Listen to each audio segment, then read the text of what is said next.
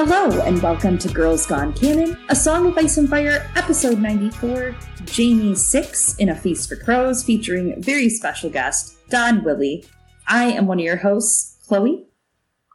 And I'm another one of your hosts, Eliana. But this week, there is another one of your hosts, in fact. it's not just me. We have a very special guest. We're very excited. This week, we are joined by our good friend, Don Willie. You may know him from A Dawn of Ice and Fire or The Hype Watch. Yeah, you might also know him from his Agent of S.H.I.E.L.D. coverage he's been doing over on Darren Jacques. Is it Darren Jacques' YouTube? Is that correct? Am I making that up? Darren Jakes. Jakes, okay. Jakes, shit. I'm just trying to make things fancy, honestly, you know, all the time. Hey, it's it's it's all Shucks. good.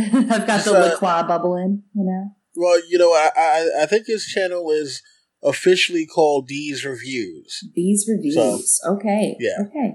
but he goes by his regular name on Twitter. Yeah. Uh, you know, I'll link it below. I have the Twitter, I have the YouTube channel, and I you have me partially swayed to finally catch up on Agents of Shield. As I've told you, we were actually just waxing about it. I have not passed season two, and I know it gets better, and I know I have to go on. Yes, you must. what uh what else have you been doing? Tell us tell us about what's going on. Well, you know, like many of you out here, I've been trying to duck and dodge Big Rona. Um, Yup. So far, that's worked out for me. Other than that, not doing the YouTube videos I should be doing. Trying to reorganize the Hypes Watch so that we can get back to Yes. actually making Videos. some content. Yeah, you know, uh, it's it's been a while. I mean, I'll, I'll be honest with you. Season eight kind of had kind of uh, burned us out, and it was way before Daenerys actually set fire to King's Landing. Uh, so, yeah, we're you know, listen, we're we're we're cooling right now. I'm looking at trying to do some new things. I'm trying to work on some animated Mm. things. A Song of Ice and Fire related, if I possibly can. Oh, okay. Well, you know, and Yeah. I, I watched a bunch of your Fire and Blood videos after we all went and hung out at the uh, the theater in New Jersey, right in Jersey City for Fire and Blood. That was forever ago that we were together, and I, I watched some of those videos after, and then they stopped coming. So I'm really excited to see what you have next. Yeah, I well, you know what? I definitely I'm going to resume that. Uh, I mean, you know, because House of the Dragon is supposed to be coming Allegedly. sometime. Someday. So yeah, so I figure by the time Same as Winds of Winter. yeah, you know, so maybe by the time House of the Dragon drops, you know, there'll be enough content that I've that I've put out there that people can say, hey. You know, this guy happens to be uh, pretty knowledgeable. I'm like, yeah, I've been knowledgeable for a long time. you He'll be sitting there but- like he knows what he was talking about after all. Yeah, you know, I was like, oh, only only took you guys six years to figure it out, but uh, hey, it's fine. Well, we will absolutely link the true Dawn of Ice and Fire below in the description, in the details. We'll get that playlist going. The uh, Assault of the Ahai, absolutely very salty, and he is here to talk about Jaime Six. Oh yeah, oh, yeah. you know, spread the salt, folks, spread the salt. There's a lot to be Uh. salty about, as you said, regarding um many of the things that have come out. But here are some things that are not worth being salty about. So we got some emails and tweets and note, which now you are going to join us for, Don Billy. One of them comes from our friend Jason Alden, aka Cavalden, on Twitter. Says, I have a question.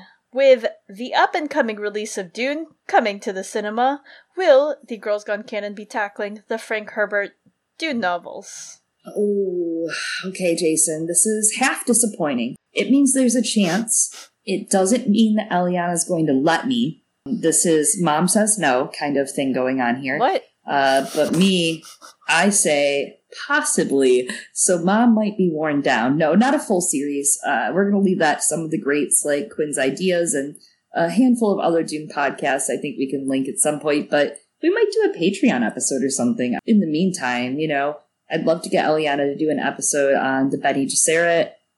I, I don't know. I think that'd be something in our in our alley.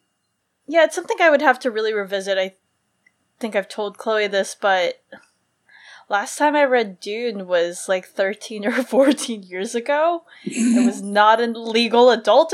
You're like, yeah, that's how long ago it was. And there's some things that really stuck with me and other things that I would definitely have to revisit. I actually thought I was going to read like books two, three, and four, and I own them somewhere too, and that never did. Story of my life. But it's something that I'm open to discussing someday. If we're talking about things that are coming to like a film sequence, you know, I'm just gonna say if we're gonna make some trades and like compromises. I mean, granted, technically Chloe's already done that by reading his dark materials, but I'm gonna throw it out there. Foundation Foundation is one of my big loves, the Foundation trilogy. So I don't know, uh, Don. Really, are you excited for the Dune, the Dune cinematic adaptation? Timothée Chalamet. yeah, but Uh, it's not. Timothée Chalamet. I'll, I'll be honest with you. I I know nothing about Dune other than the fact that Patrick Stewart played in it in the uh, back in the eighties. You know what? That movie I- I wasn't know. that bad. It could have been worse. I didn't see it. It's not good, but it's not bad. It looks like it's got cool costumes from what I've seen of photos of one dress, one single dress. I'm like, that's a cool dress. But it's uh, I- you might like it. I know I lost all kinds of like nerd street credit with that, but trust me, I will, I will earn it back. Somehow. dude, you, you're I- watching well, all of like Agents of Shield, and you've got all this other stuff. So Agents of Shield. I like. There's look, so much that like there's just so much media. Yeah, you know, like I'm, I'm, I'm a huge Star Trek nerd, so that that's that's kind of where I fall into. Okay. I've never seen Star Trek. So that's that's my great nerd sin. But again, everyone just check out like Quinn's channel. I recommended Quinn's channel to my therapist and my therapist loves it. I was like, that guy's really good. These are really good videos. Shout out to Quinn. Look, he's doing he's doing major things. Love that guy. Dude, his graphic novel just hit 35k for backers. I'm so proud. That's awesome. He deserves it. Yeah, you know what? I'm going to actually make sure to buy like one of the deluxe things when I get paid. You know, like when when I'm not so broke. Yeah, I went for the signed hardcover, I want to say.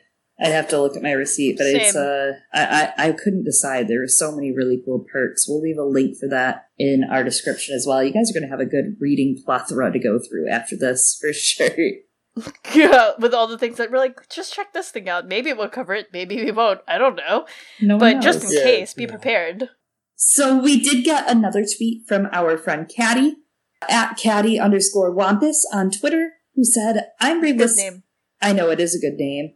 Uh, I'm re-listening to your edited episodes. Dad, no. And you Dad. mentioned it was interesting that when he's thinking of the right thing to do, he thinks of Jon Arryn. I thought about him naming his kids after his living foster fam before his dead birth fam. Thoughts? It's it's funny. Like the more I think about the Starks, the more I'm like they deserve to lose. Uh, and I know that's that's an unpopular opinion, but I mean Ned. Like, right, so he named Jon after Jon Arryn, who honorable man, but he named his trueborn Robb after somebody who knew he knew was you know uh, a whoremonger. I mean, come on, man. He named he named Robb after after you know Robert Baratheon, like the dude who basically got jealous that Ned's sister shacked up with somebody else and decided to go and kill him. That's kind of what it boils down to, you know. You know, the rest of the, kids, they already have their own names or whatever, but you get the point that I'm that I'm going with here. Yeah, and I wonder if it's like Ned felt like he like he felt pressured to name Robb after Robert, right? Ned had this front that he had to come home with, and it was almost like Jon was a freebie, right? Like he had to act as if Jon is his kid that he got in the war, and he's like, "All right, I'll name it after my foster dad." So I guess that's like that's an appropriate level name, right? Like he's putting all the lessons he learned into that name, but like to name his firstborn, I guess like he's expected to give it a grand name, right? And I don't know. Ned obviously also wasn't thinking right. Also, did Ned name him or did Catelyn name him and name him for a great king? You know what I mean? We don't know it, that, do we? So we actually do. We have a So Spake Martin from February 28th, 2002, one of the questions someone asked was Since all of their mothers died, who gave Jon Snow, Daenerys, and Tyrion Lannister their names? And George responds with Mothers can name a child before birth, or during, or even after, even while they are dying. Dany was most like named by her mother, Tyrion by his father, Jon by Ned. And I think that uh, wording is quite Yeah. intentional, of course, in terms of what we know about Jon's parentage, right? And, and how Dany's called out as being named by her mother and, and Tyrion by his father. But for, for Ned, I think it's, and Jon, it's interesting. It's all those things that you said. It, it's kind of poignant in a way because Jon was like a, f- Jon Arryn was like a father to Ned, even though there was no blood between them. There's some blood, right, between Jon Snow and Ned Stark, but he's sort of taking on that role, and I think there's a poetry there. But I think there's also kind of like a meta reason, right? Because then you get this like cool thing of like Jon Snow, who's his parents? Who is he? It's kind of like John Doe. Oh my god. Uh, I'm not joking. I'm being very serious. Yeah, I know I'm saying It in a No, very it is, trivial though. tone, but My my one qualm though is like Robb. I think maybe Catelyn might have named him because she thought she was supposed to name him that because that's Ned's BFF. That's all she knows about the fucking foreign stranger guy to her. You know, like she doesn't know him. So and the king. yeah, that's the thing. Like she just banged him once, and she had Robb before Ned came home. So I would imagine she might have named him. Yeah. She probably was like, Ned, I named him Robb after Robert. Aren't you so pleased with me? And he's like, Yeah, whatever, lady. Oh no. I mean, if anything, if you want to honor anyone, wouldn't it have been like either Bran or Rickard? right. Those came later. You know, I can see why she wouldn't name her firstborn son Bran after Brandon. After like, hey Ned, remember that guy I was supposed to marry Yeah. that wasn't you? Okay, remember well, that hot least- guy? You're not. Okay, well, at least Rickard. And that came later too. I guess it was a similar wound, you know, in a way. Like they did just burn alive, die alive, etc., whatever. They did just die. But- Yeah. I don't know. I guess like she probably really thought she was just doing the right thing. Well, and I guess there's a parallel there with Lyanna, whatever she did name Jon, right? Because she named Jon. Like Yeah. you can say whatever you want, whether it's Aegon, Aemon, Jaehaerys, but like Lyanna did name him.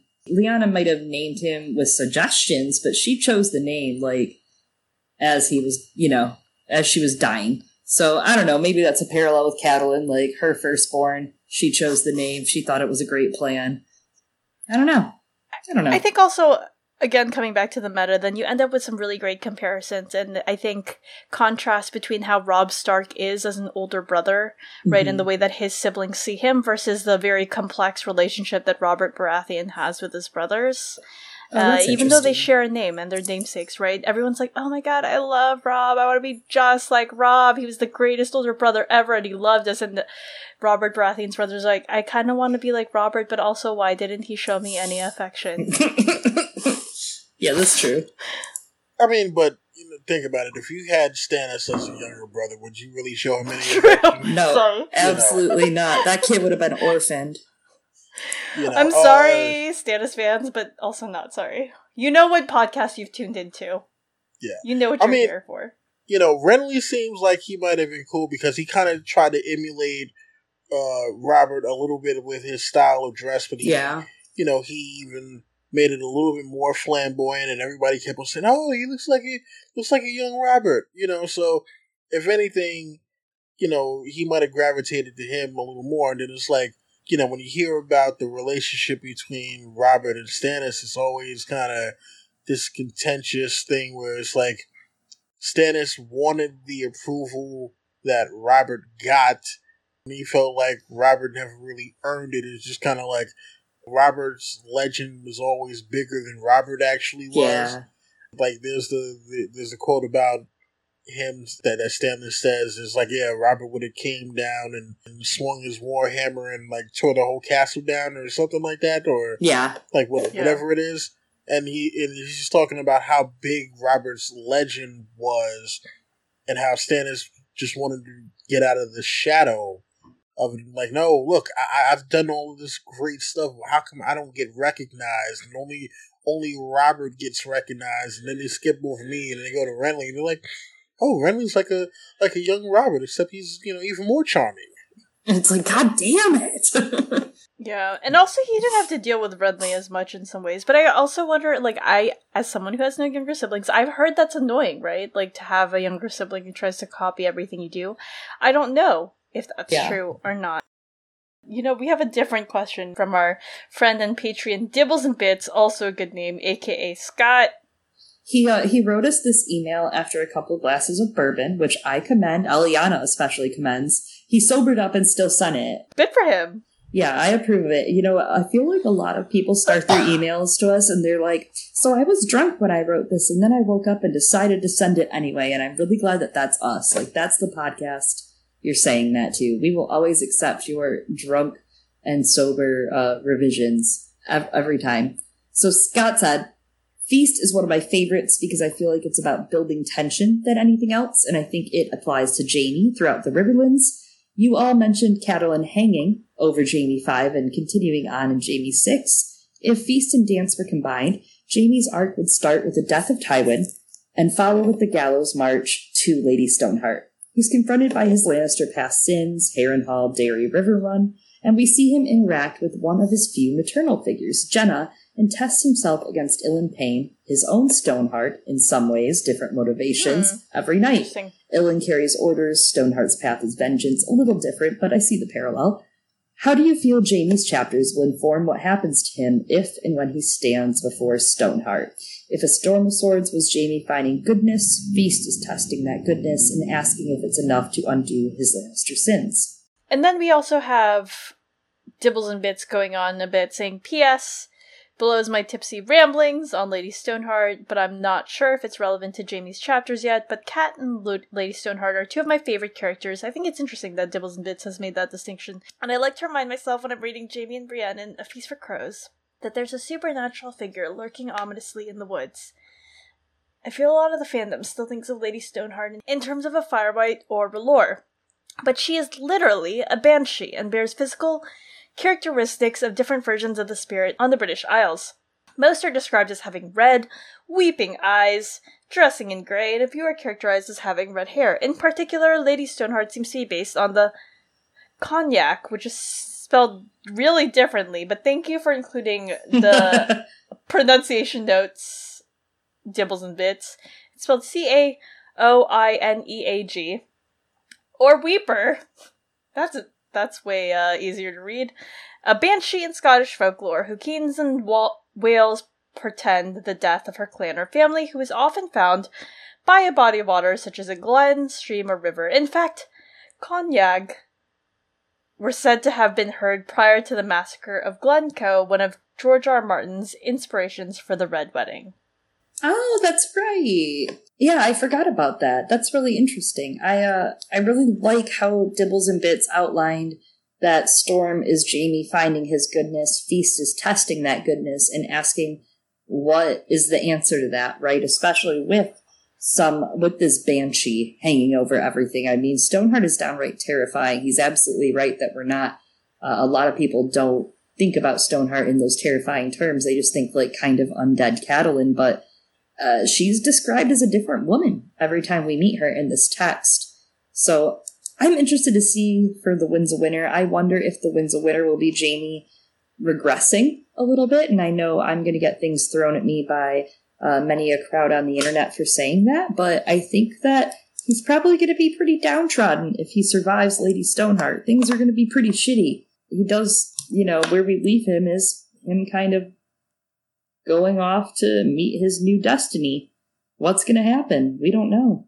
All right, so you know when it comes to this whole thing with the with the Jaime arc, Jaime is kind of the I guess classic frat boy that you know he obtained a high government position, and not that he didn't deserve it, not that he didn't deserve it, but he has it, and he wields his power pretty sparingly. But when he does wield his power, it is it is kind of vicious, right?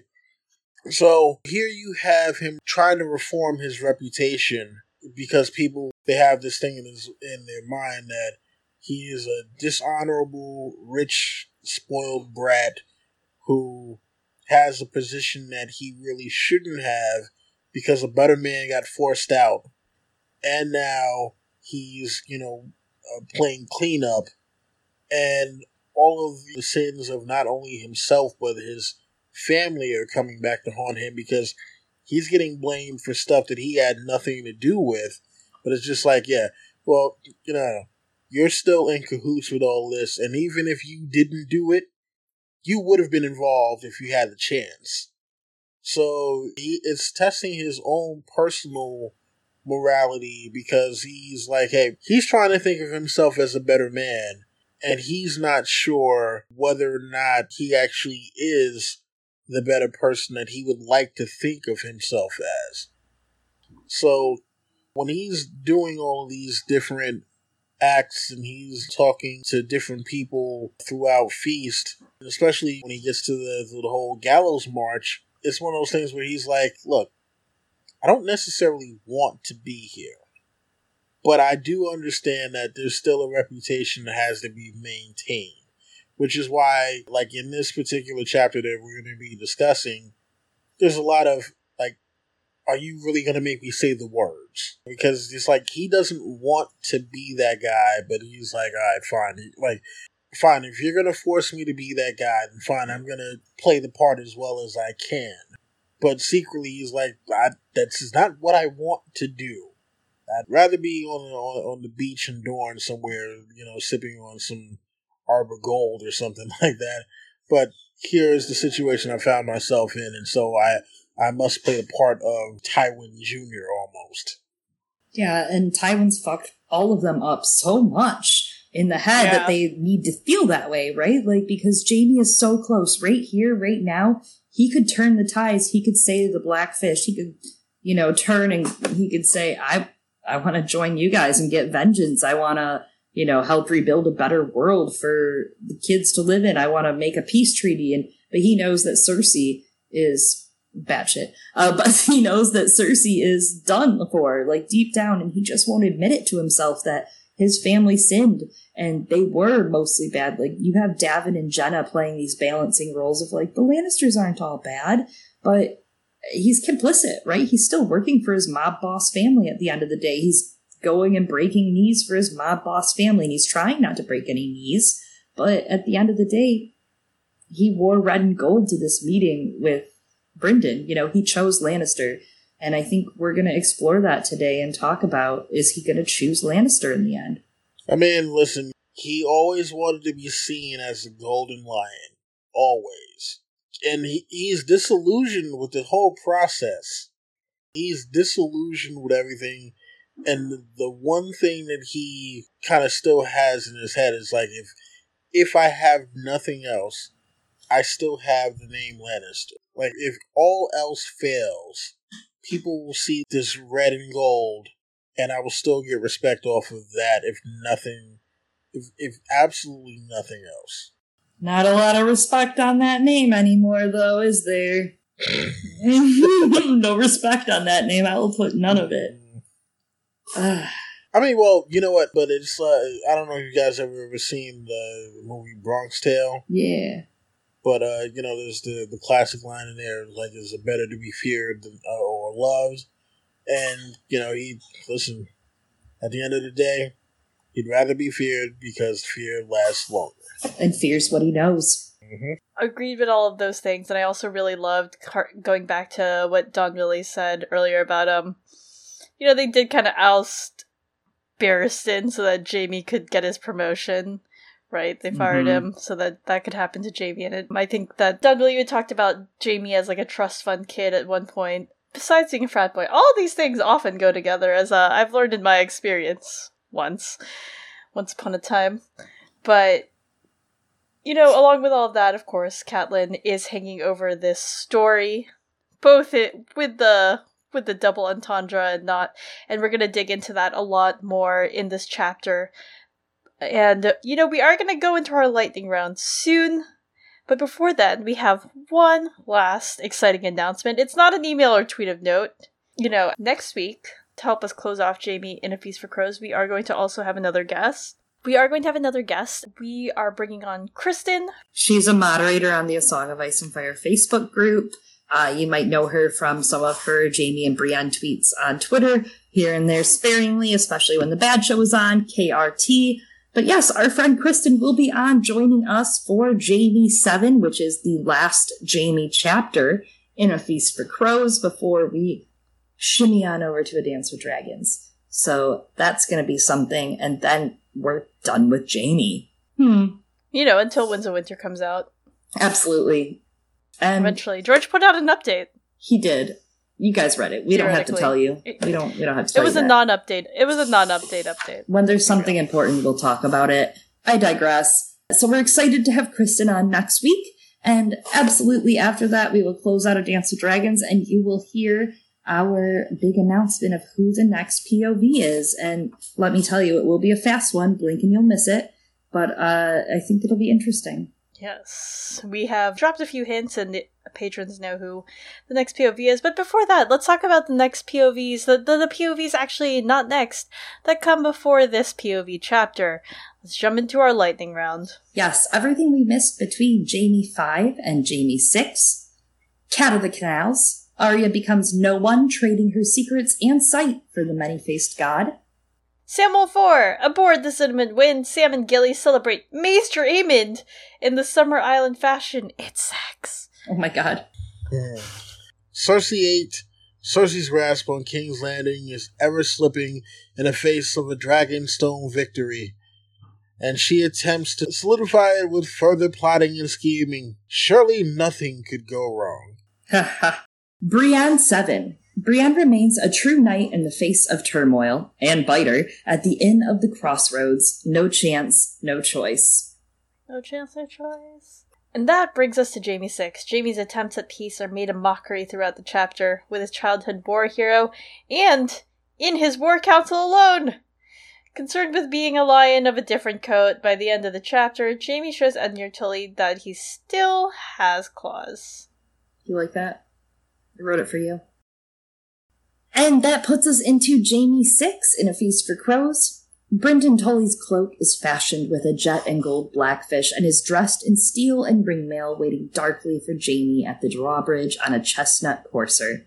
His face is windburnt, his hair gray, but Jaime can see the knight that he once knew beneath it all.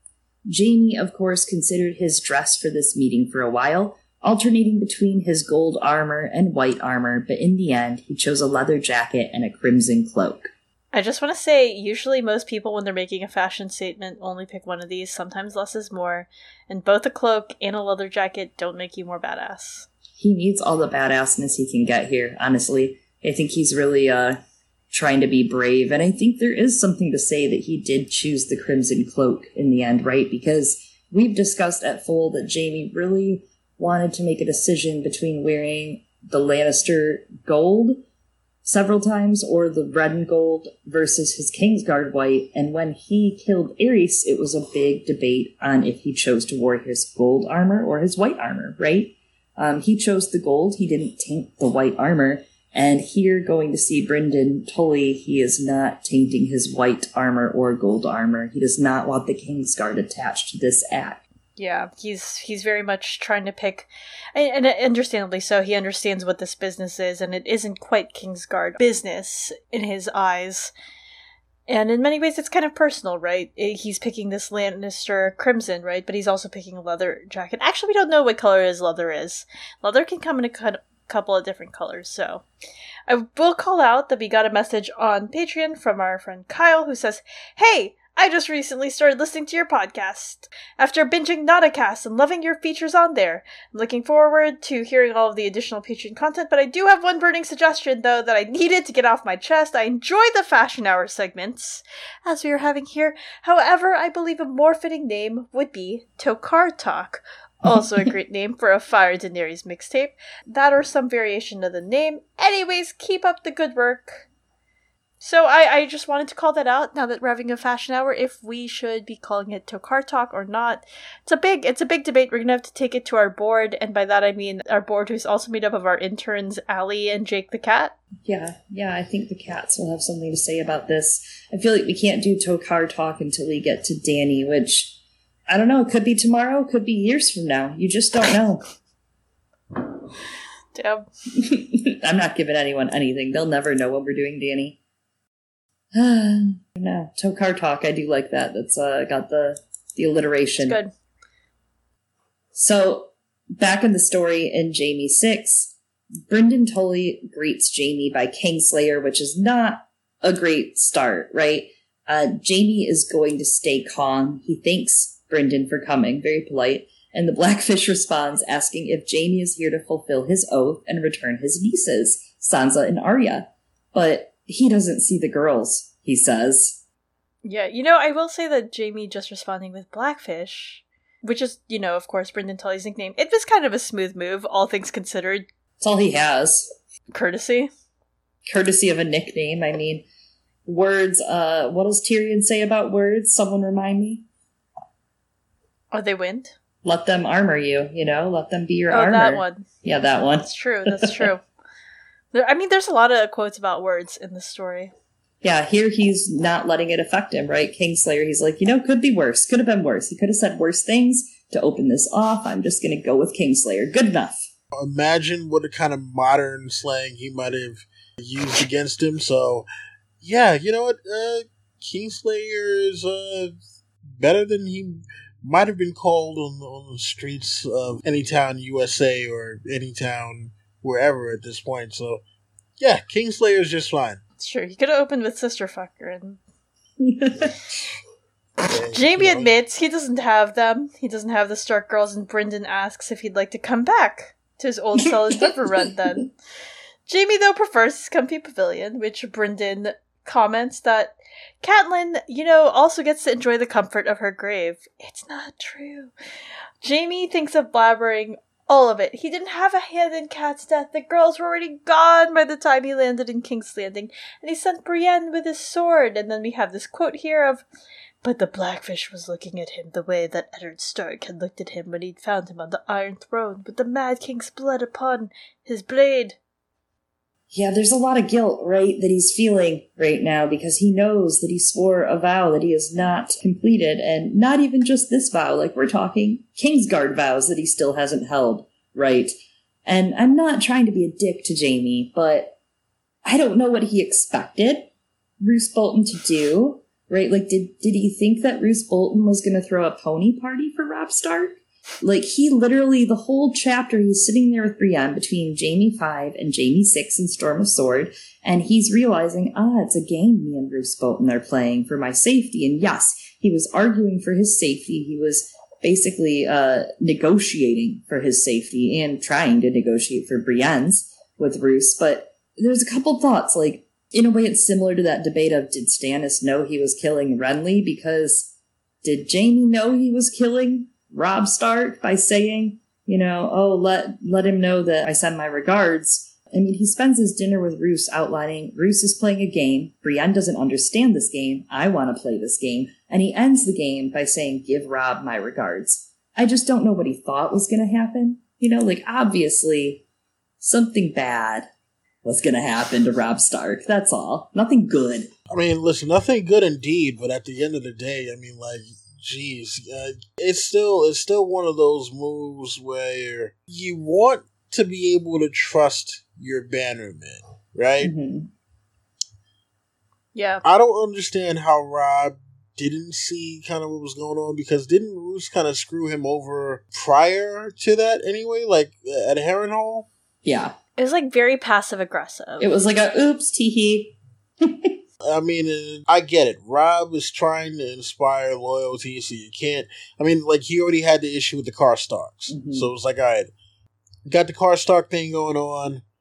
I can't go executing every general who who screws up somehow. So I think that's part of the reason why he let the slip up, quote unquote, with Roose Bolton go on because it's like, all right, well, I can't can't hit everybody for treason Yeah. or you know or stupidity. So uh, yeah, I guess uh, Roose Bolton's uh, gonna get a pass on this one. But unfortunately, It's like you said, you know, you want to be able to trust your vassals. Like, the whole feudal contract is very much built on that, so it's not surprising that he'd be like, What? Roose? My Roose? But It's too I- I bad don't know. only us three knew that Roose was creepy. Hmm. and, It's too and. Arya. She's like, that band's weird. I don't trust that band at all. Understandably so, Arya Stark. But I don't know. I mean, like, yeah, it, it's weird with the situation with Jaime. Like, obviously, like, he knew there was something brewing there in betrayal. I'm sure no one really thought that, like, a big taboo, like, guest right was gonna be broken. Like, that was. I mean, that was out there, right? Like, only Tyrion ha- kind of knew the plan, as, and mostly he only knew after the fact. But of course, Jaime's presence there, he knew a bit and he helped facilitate that partnership and therefore the downfall. And I, it comes back to like something that you said earlier, Don Billy, right? During the emails and tweets and note, where you're like, yeah, Jaime wasn't necessarily part of it, but he probably would have been, right? If he had known more. And back then, like, he might have been like, yeah, this is what I have to do for my family. So, Yeah, I mean, you know, pretty much you got to think about it, right? With the way that this whole thing is going on, he's sitting up there thinking to himself, okay, well, look, I don't have the luxury of going out and trying to battle everybody whenever I can, right? So I've got to make short work of this. Oh, Dad, you have a plan? Oh, you. Oh, wait, you're gonna win the war in one night? Really? Roose Bolton is inside. And the phrase. Wait, Walder Frey, is that a friend uh, offended over this? Okay, fine. Let it, let it go down. Let it go down. So, you know, at the end of the day, yeah, uh, as hostile as the Blackfish is to him, he can't really expect anything else because at the end of the day, yeah, Jaime would have been down with that plot. He he really would have. yeah. Maybe not Jaime right this second, as we know, but Jaime then definitely would have said yes, especially if it got him out of trouble. Mm-hmm. Yeah. Mhm. That's what he was trying to play at there. And I, you know, there's a part of it that that's kind of present in all of this, and I think that's what's so interesting about some of the language here, right? Like, because Jaime thinks to himself that the Blackfish is looking at him the way Eddard Stark had looked at him when he found him on the Iron Throne with the Mad King's blood upon his blade. But you know, that sure, that's pretty damning. But I find that really striking that he sees that on the Blackfish's face, and it, that it reminds him of Ned. And I just the more we go through this reread, the more that I see that this relationship that Jaime has with Ned is just so deep. And it's it, it's more complex than just fear right? There's a lot of other emotions that are wrapped into it such as judgment. It, it's it's really complex. Jaime associates it with like also both the feeling of guilt and of innocence at the same time of his own innocence but also guilt because he's very sure that he's done nothing wrong in some ways but he's or that he's like tried very hard to do good strive for it. But on the other hand externally and in many ways he also knows right that he's failed. Like of course killing aerys was in many ways the right call but as we see there's a lot of guilt wrapped up with those hoofs those hoof steps as we hear in the dream that he has back then with Rhaegar as he thinks of like Rhaegar's kids and and Elia Martell right? And of course the oaths that everyone else knows him for which is why he's called Kingslayer and no one gives a shit that like his actions led to the deaths of them whatever. Um and then here you have like that he didn't have the two Stark girls. And so it looks again like he's failed. And yes he kind of has but in a way he's also kind of trying right? We, he has someone out there doing this work. He's he's kind of working on it. He's got someone on it. And but jaime's just internalized so much of ned stark as this like idea of both honor but also this manifestation of his own like conscience.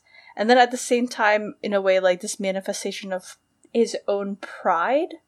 Yeah. and it, I, I feel like it, it's something that could be like i think probably written extensively about but it's really interesting the the relationship that jaime has and what he projects onto ned it's definitely affected him very heavily. yeah so that stood out to me When it comes to the situation with him and Ned, I think a lot of that has to do with the fact that it's like, well, Ned rebelled against the kingdom. Him and Robert Baratheon, like he's looking at them almost as if they are war criminals to a certain extent. And then on top of that, Ned had a bastard. He he had a Hmm. fucking bastard. How dare he How- judge you know, me? yeah, exactly. Yeah. It's like you, because for him, like that's like one of the lowest things you can do is you you had a bastard. Yeah. I'm like, okay. Because, I mean, that's what he's been made to believe, right? That his bastards are fucking, for him, it's nothing. They're worth nothing, even though they're kings. They're just false, you know? It's just false Yeah, exactly. nothingness. He gets nothing out of it. Sad. Comes back to that line that Jaime says for by what right does the wolf judge the lion? Yeah. So By what right? Well, Jaime poisons himself to Brynden Tully and he's like, all right, let's try. And he's like, I don't want people to die, which is why you should hand Riverrun over. And Tully's like, ha ha ha, ha. this must be where you threatened to hang Edmure, right? He's marked for death, so you may as well just do it. And Jaime's like, in his head, he's like, fuck Ryman Frey. He has made such a mummer show of this. It has done the opposite of weakening the Blackfish. Jaime quips back and forth that he's here to relieve Lady Sybell Westerling and her children out of his care, and the Blackfish remarks, Oh, just like Catelyn's daughters that you were supposed to return? Again, once more guilting him, Jaime reminds him trading an old woman and three children for a liege lord is a bargain, and they go on to discuss the vows that he made to Catelyn and to Aerys, though Jaime irritably reminds him Catelyn's vows came with a sword to his throat, and thinks she also trusted Tyrion, who also deceived her, so I don't know what you expect. He says Aerys has no part of this. He asks if they will make the trade for the Westerlings for Edmure, but Brynden is like, no, Edmure's not worth much. I was entrusted by my king to keep Queen Jeyne from the Frey noose. Jaime gives him his word that Jeyne has been pardoned, and of course Brynden questions it as your word of honor and asks if he knows what honor is. Jaime, of course, thinks one of the most iconic Feast for Crows lines that honor is a horse. It's a horse. a horse. Nay. Yeah, uh, very iconic. I mean, you know, I mean, and just think about it, right? Again, here we have the perception that the Lannisters are pretty much all the bad guys, and so even though Jaime's like, "Hey, look, no, no, I don't want people to die. Let's just, you know, let's come to some kind of agreeable terms where everybody gets to walk away from this."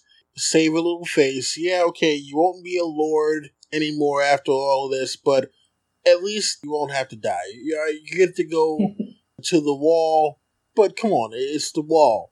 Right, now here is the thing when Jaime brings up that Jon Snow is Lord Commander at the wall, right? And Blackfish responds with, Oh, yeah, was that also Cersei's or Tywin's doing as well? Yeah. He was like, "Yeah, Catelyn never never trusted him, and he never trusted you either. So yeah, you know, fuck that. I'm not going to the wall, basically."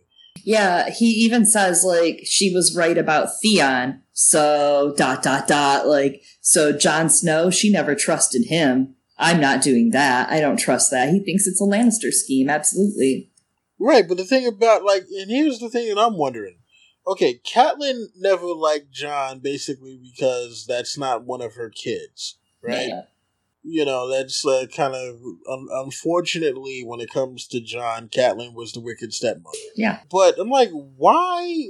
Like, what would the Blackfish have against him? Like, what? It, the Blackfish doesn't even know him. Like, you know, it's like, oh, Catelyn didn't, didn't trust him, and it was basically he's yeah, he's not my kid, and he's a bastard. So you know, screw him. But like, what reason would the Blackfish not have to trust Jon? I'm like, what has he done? so that was the thing that kind of struck me about this. That's a great question, and I think that speaks to how deeply entrenched the Tullys are when it comes to, I think, those traditional values. When it comes to like the faith of the Seven and Southern values, right? Like Cat was so dutiful, right? They got that family duty honor thing going on, and I think it.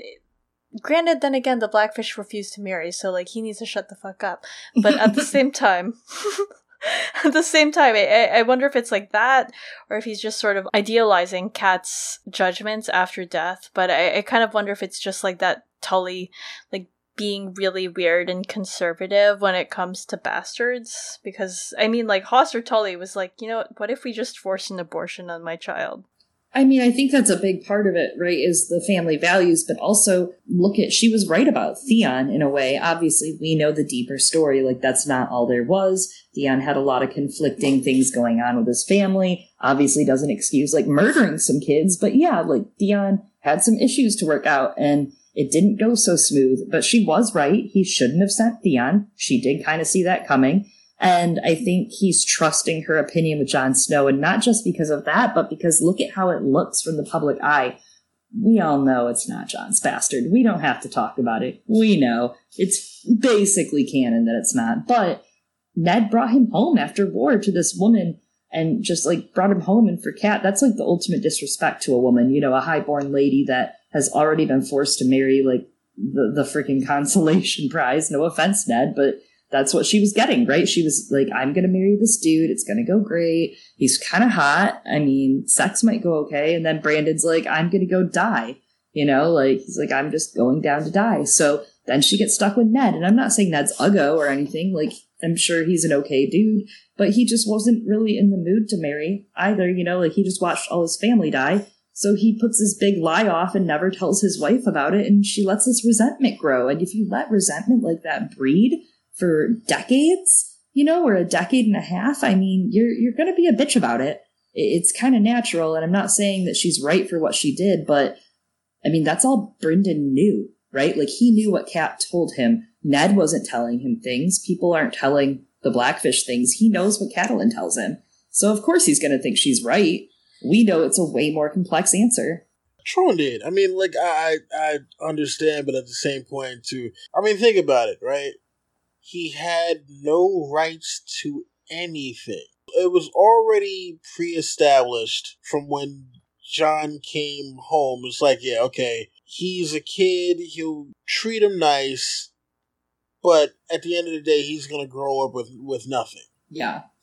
And even thinking back to a uh, Game of Thrones, literally as soon as Ned is like, okay, hey, I'm gonna be the hand because you know Catelyn was like, oh, you have to do this. As soon as he says, okay, fine, I'll take the position, he's like, oh yeah, and by the way, Jon can't stay here; he's gotta go. Just like, like, okay, what? What I don't get is how he's like, yeah, totally distrustworthy. I'm like, really interesting. When you see someone just rise as Lord Commander of the Night's Watch, I'm like, doesn't that just mean that they're very competent? Yeah.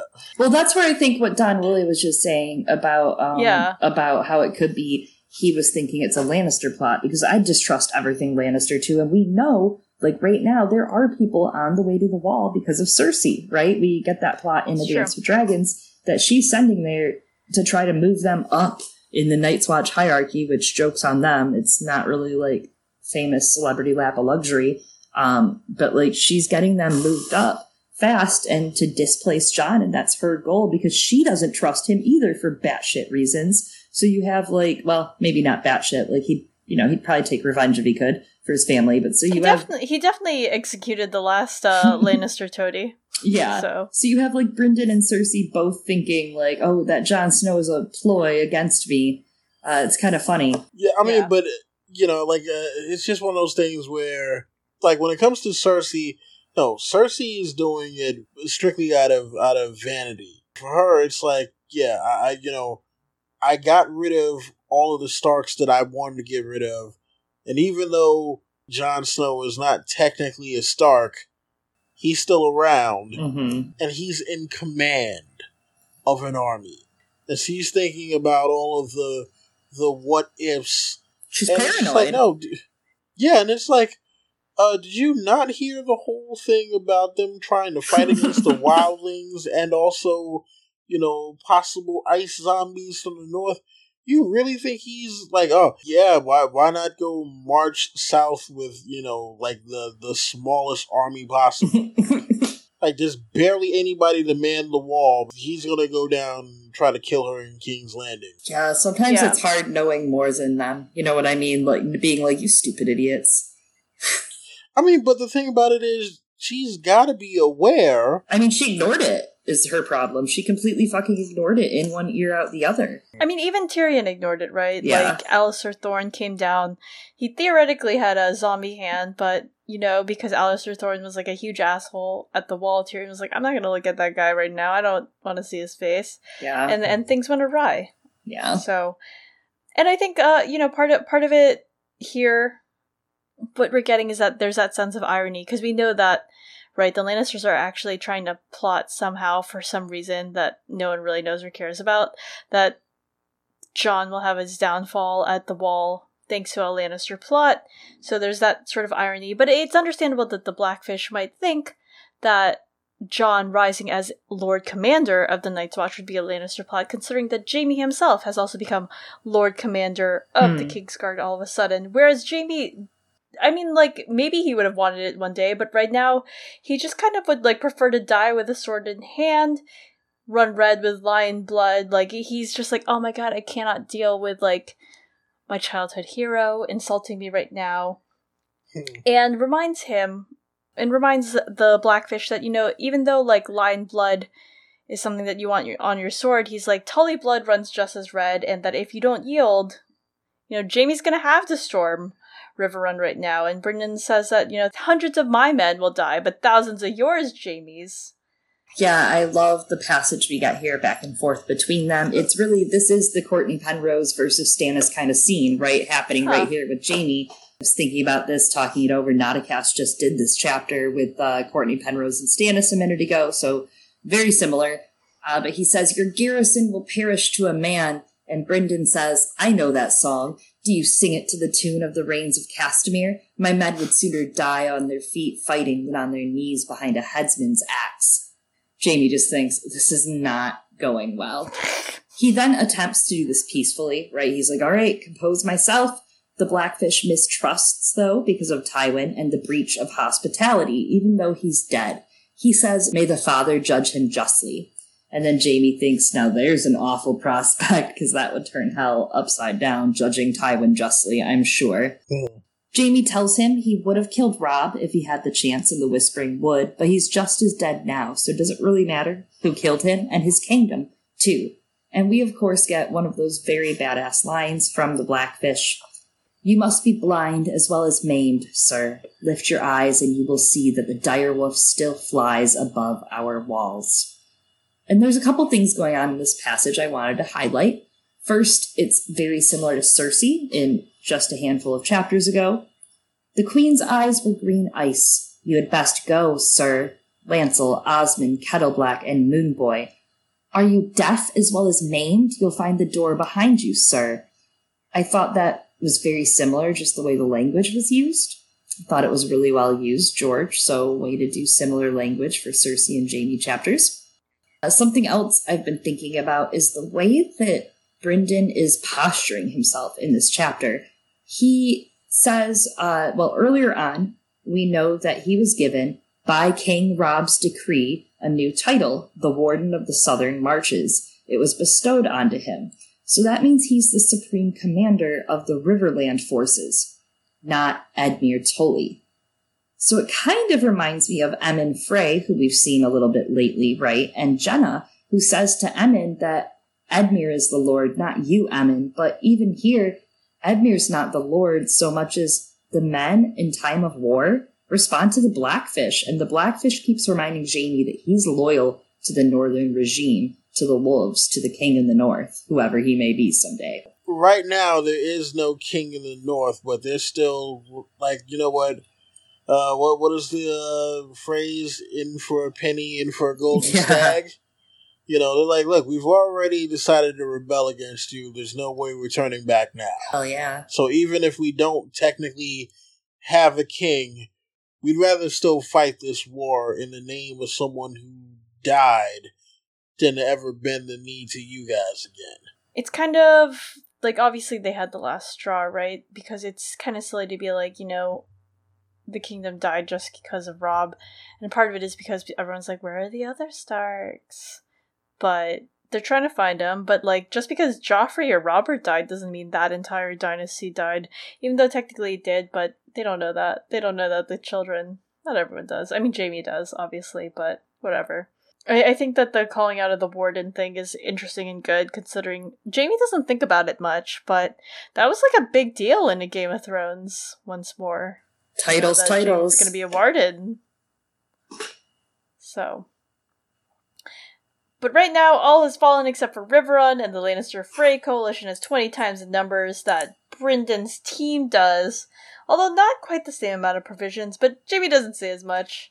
But the Blackfish knows that they burnt down the fields, disbelieving him. Jaime retorts that they can bring food from the twins. We have this quote here of, If you say so, far be it from me to question the word of such an honorable knight. The scorn in his voice made Jaime bristle. It's a line from Brynden Blackfish, which, of course, you know, Jaime's anger gets the better of him and he offers single combat. really, really bold choice there, Jaime. He's like a champion each, and Brynden mocks him, asking who would fight, and he gives a bunch of like different good choices, and then leans in and is like, "What about you, Jaime? What about you and me, Jaime? Let's dance." He doesn't say that, but that's what he means. Jaime explains the vow he swore to Catelyn Stark to never raise a hand against uh, any of her family, and the Blackfish calls it very convenient for a cripple. And Jaime asks him to free him of this vow then, and then he'll meet him sword to sword. if Jaime wins, Riverrun's his. If the Blackfish wins, the siege will end. These are big bets. High rollers here. The stakes um, are high. Very high. Really are. Yeah, the blackfish literally is thinking, he's like, I'd love to take your golden sword and cut your heart out. Like, he straight up says this. I'm like, okay, death wish. But says he'd gain nothing from the pleasure of killing him. And Jaime's like, if I had a sword, I'd kill this motherfucker. I would go down with this motherfucker. He's like, I don't care. He then asks if there were any terms that the blackfish would accept, and the blackfish is like, "Nope, I came here for the lulls. Uh, I came here to see your stump hear your excuses, and he says they were feebler than I'd hoped. You always disappoint, Kingslayer. Ouch. Ouch. Yeah. Big burn, Tully out. Big bird, Tully out. I don't know. Wow. bird. Well, but not a bird. I don't know. Big fish. Jaime turns on his head about and rides back to the Lannister lines. The Tully men staring at him, the phrase as well. They obviously can tell he blew it he has to storm the castle. Well, what's one more broken vow to the Kingslayer? Just more shit in the bucket. Oh, Jaime. That's sad. So dramatic. Yeah, um, you know, it is what it is with him. Jaime resolves to be the first man on the battlements, although he thinks likely the first man to die by his hand. Jaime, frustrated in his inability to solve things with the sword, like he always has, gets back to camp, and his squire pulls him down to his regrets. He thinks, Do they think I'm such a cripple I cannot dismount myself? So I would never admit that I relate to Jaime Lannister in any sort of way or that I like him. Legally, I would not say that I like him. And if you think that legally you can claim I like him, you're incorrect. And you will be hearing from my lawyers from the Learned Hands pod. And I will be on the prosecution with evidence of Chloe crying on the podcast about Jaime That never Lannister. happened. That didn't even happen once, and I feel like you're just making things up. Uh, I have proof. Okay, so I, I have a handful, haha, pun intentional, of disabilities, specifically in my hands, and George does get this right because this is this whole line, this whole passage it feels like this hot flame of anger and betrayal at like your own body for not doing things that everybody else can do and you cannot. And there's like no way to soothe that feeling other than to yell at yourself about it repeatedly and like condition yourself to not hate yourself. And it's not easy. I don't think I've even mastered it, but like Jaime obviously has not mastered it. We know he is full of this toxic loathing of his self, right? And who he's become uh, and his acedia, and it's just really relatable. It's really a bummer and really relatable because here he's like, "Do they think I'm a, such a cripple I can't dismount by myself?" And it's not that he's angry at Peck or his squires, right? He's not angry at them. He's angry at himself, and he's angry at himself for failing with the Blackfish and for failing not just at getting him to peacefully surrender, but like failing because that's his childhood hero that he just had to go try to ask to surrender a castle. Like, that's not what you want to be with your childhood hero. Yeah. It, it's a lot. There's a lot of things going on there.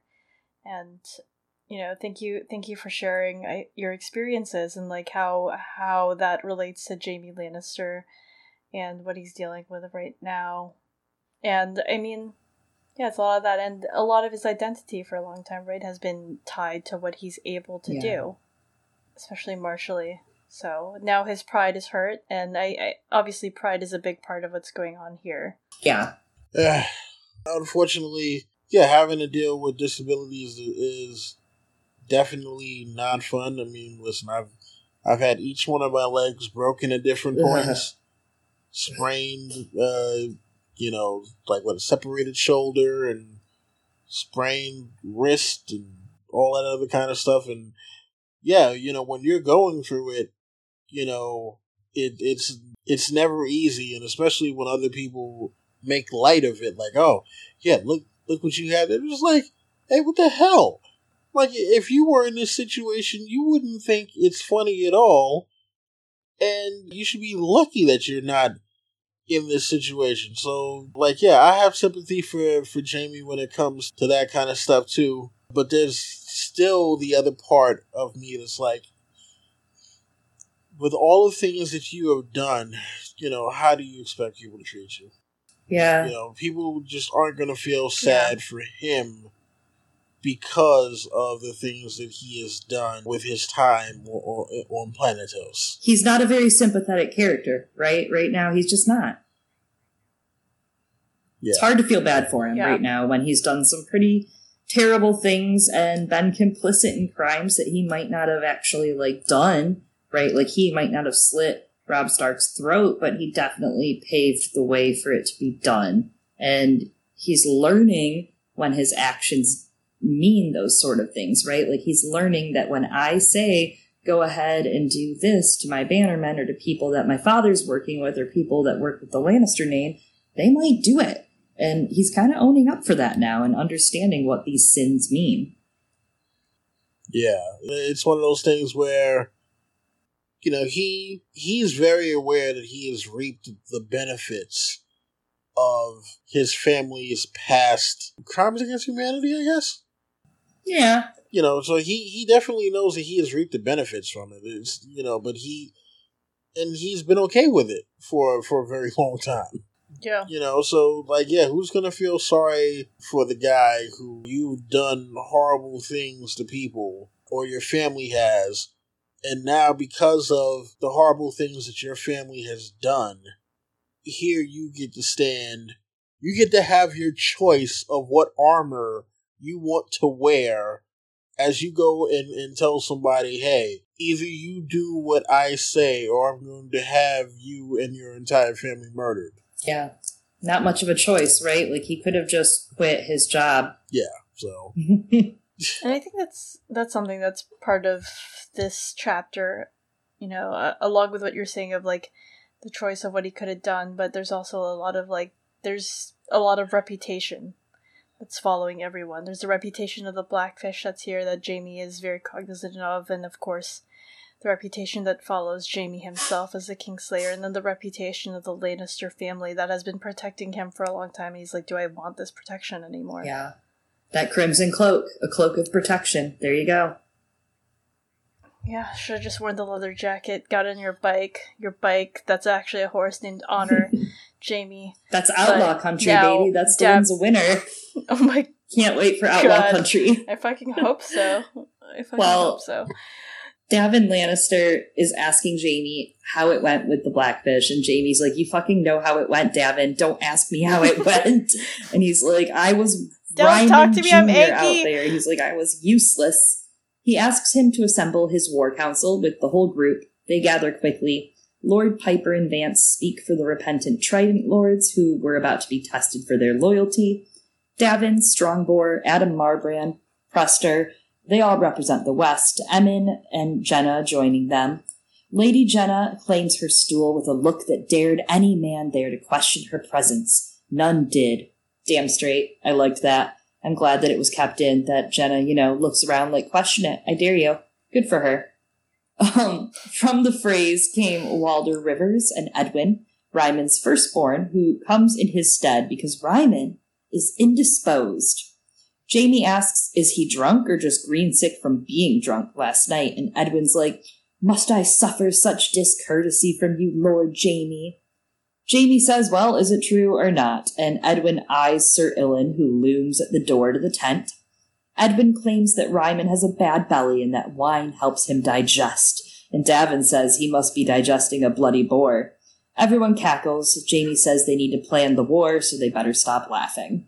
I just wanted to point out again that, you know, Daven is so much acting here like the Tormund or the Greatjon or something kind of like that figure in Jaime's party. It's just interesting that he decided, you know, every single D&D party needs one of these sorts of characters. so, threw in threw in one of those. Jaime's copying what he thinks his father would do. He lets the captain speak first. Emmon Frey says they should hang Edmure to teach Brynden Tully that they mean what they say. Karyl Vance says that Brynden Tully's not easily moved. After all, his own brother, Hoster Tully, couldn't even get him into a marriage bed. Daven says they need a full on siege. Storm the walls, ladders, rams. Strongbow says he'll lead the assault. A lot of different ideas here. This is quite the brainstorm. Evan pulls out his paper shield, complaining about them breaking his castle walls down again. Then Edmund snaps at him to wave his shield at the blackfish. See how that goes. Marbrand proposes they send a dozen picked men in a boat with muffled oars at night, scaling the wall with ropes and grapples and opening from within. I feel like we've seen this somewhere in this book series before. Walder Rivers and Edmund call it folly, that the blackfish will make it difficult. So then Edwyn proposes they give a feint and attack on the front gates, bringing Brynden to the battlements where they can attack him with the night soil tipped arrows, giving them Riverrun, which Ed- Emmon reminds them is his castle my castle, Emmon Frey, me, remember me, again, I'm not Emmon Frey, I have no relation to him whatsoever. Um, Lord Karyl, who looked melancholy in the beginning of the council, looks even darker, asking if Edwyn will contribute the mortal poison of Nightshade, and Strongbow says the Blackfish deserves a noble death, which he plans to administer to him. I'm sorry, everyone. There were like a lot of names, and it just felt right to keep going. So. All good.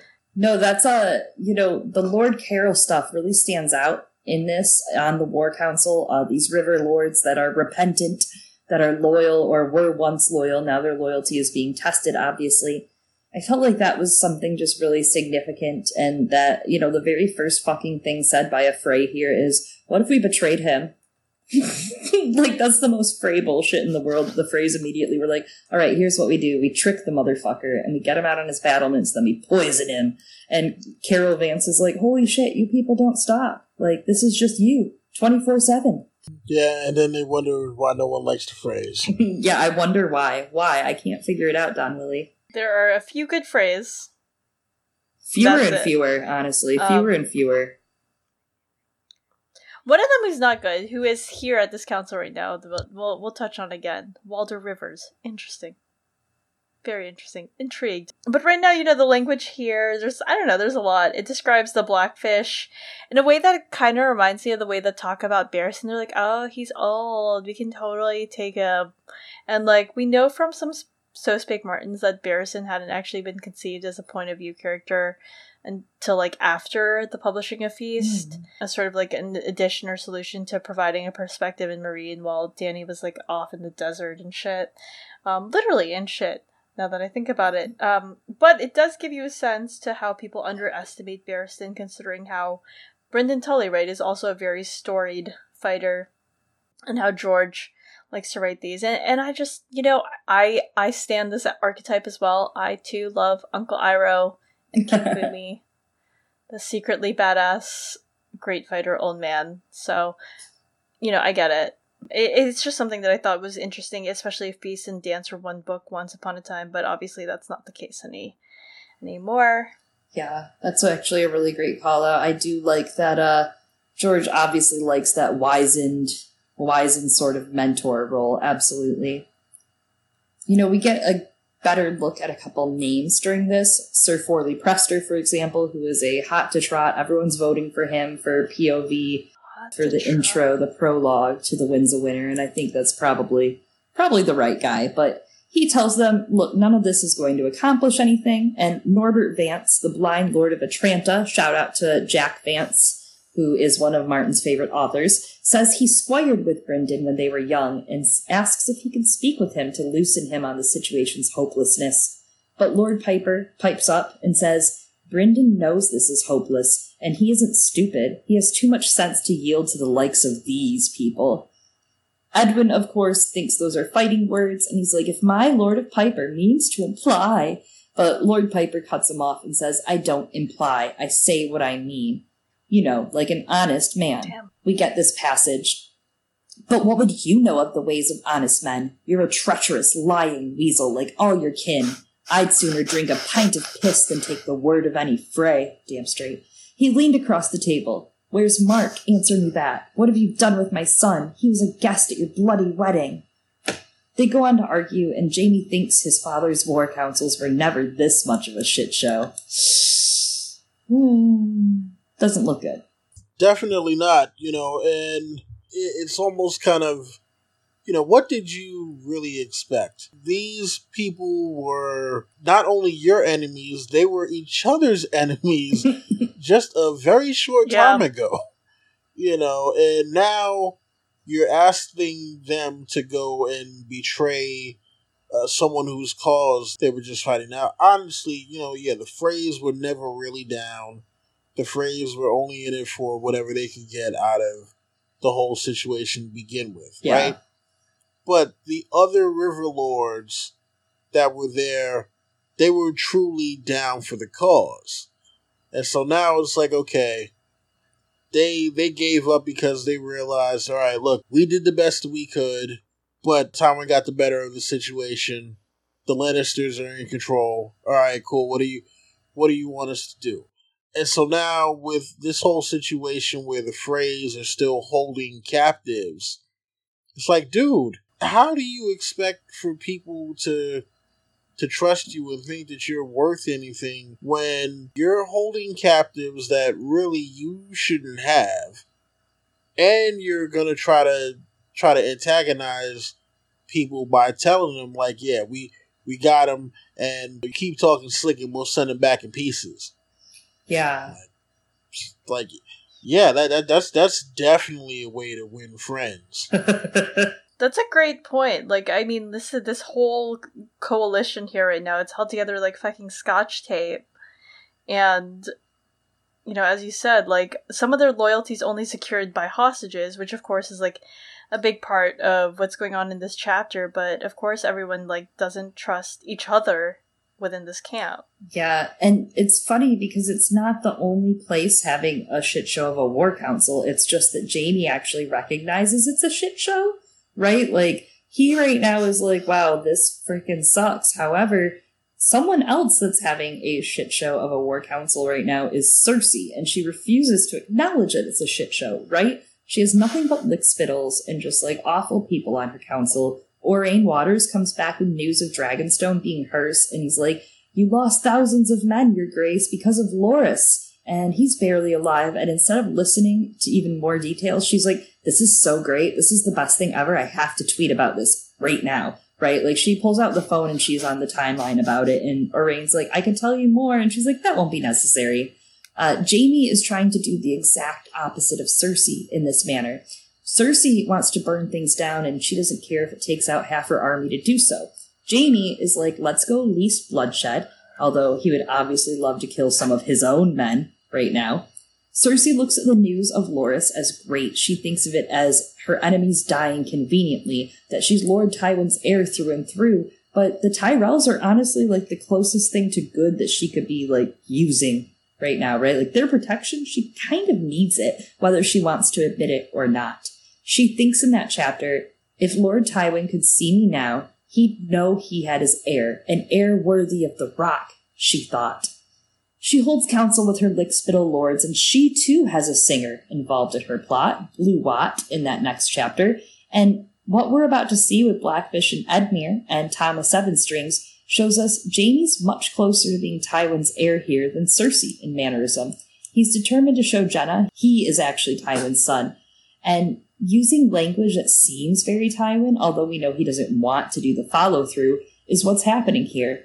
And absolutely at the end of this plan, of course, it's ruined, just like Cersei's, because they chose the wrong singer, right? He chooses Thomas Sevens, she chooses Blue Watt, and we know that those two do not work for their plots. But how was anyone supposed to know? Like, who was on fucking Pitchfork telling them all of this stuff? You Admir? I mean, not Jaime, but Admir's vocal about Yeah. it. Jaime's not like listening to indie music, you know. He's not going to like house shows. The Black But- Fire Festival. Oh my god, Black! Oh god, I just that that just I think that should be our theme it. for Ice and Fire. Oh my god. Hey, listen, it's my favorite Yeah. house. I'll, I'll, I'll be down for it. Hell yeah. You know what? They're growing on me, dude. They are growing on me. I can't even lie about it. Like, bit by bit, I'm like, interesting. I like the Blackfyres. Yeah, I, I was thinking earlier. Sorry, I only remembered this now. That you know, in the context of Brynden Tully and him being like, "Yeah, I don't trust that boy. He did fight in the War of the Nine Penny." That makes sense. So Yeah, bastards. I get it. he might be like, hmm, "That was a lot of trouble for me individually." but It was. It was. It, it was a big deal. Led to a lot of things. I think that uh, if Tywin could see Cersei or Jaime now, he'd be like, "Oh my fucking Fucking god, idiots. you pretty, y'all are pretty." Not smart though. I don't. Jaime's doing okay. But Piper and Edmund, though, they are still at each other's throats. And Walder Rivers stands and says he will fight Piper outside right now if he wants to continue this. Walder Rivers, very interesting. Once more, I stand. Um, he's not a good person, but he's interesting. Jaime reminds them it's a war council, not a war, and that everyone needs to sit down. Piper mutters and leaves the tent, and Daven asks if he should send men after him. Edwyn says they should send Sir Oh my Karyl defends him, saying that Piper speaks in grief for his firstborn son and his knights, nephews, and cousins. Also, it's like just a stupid choice. Like you're gonna send the guy who can't Talk. like.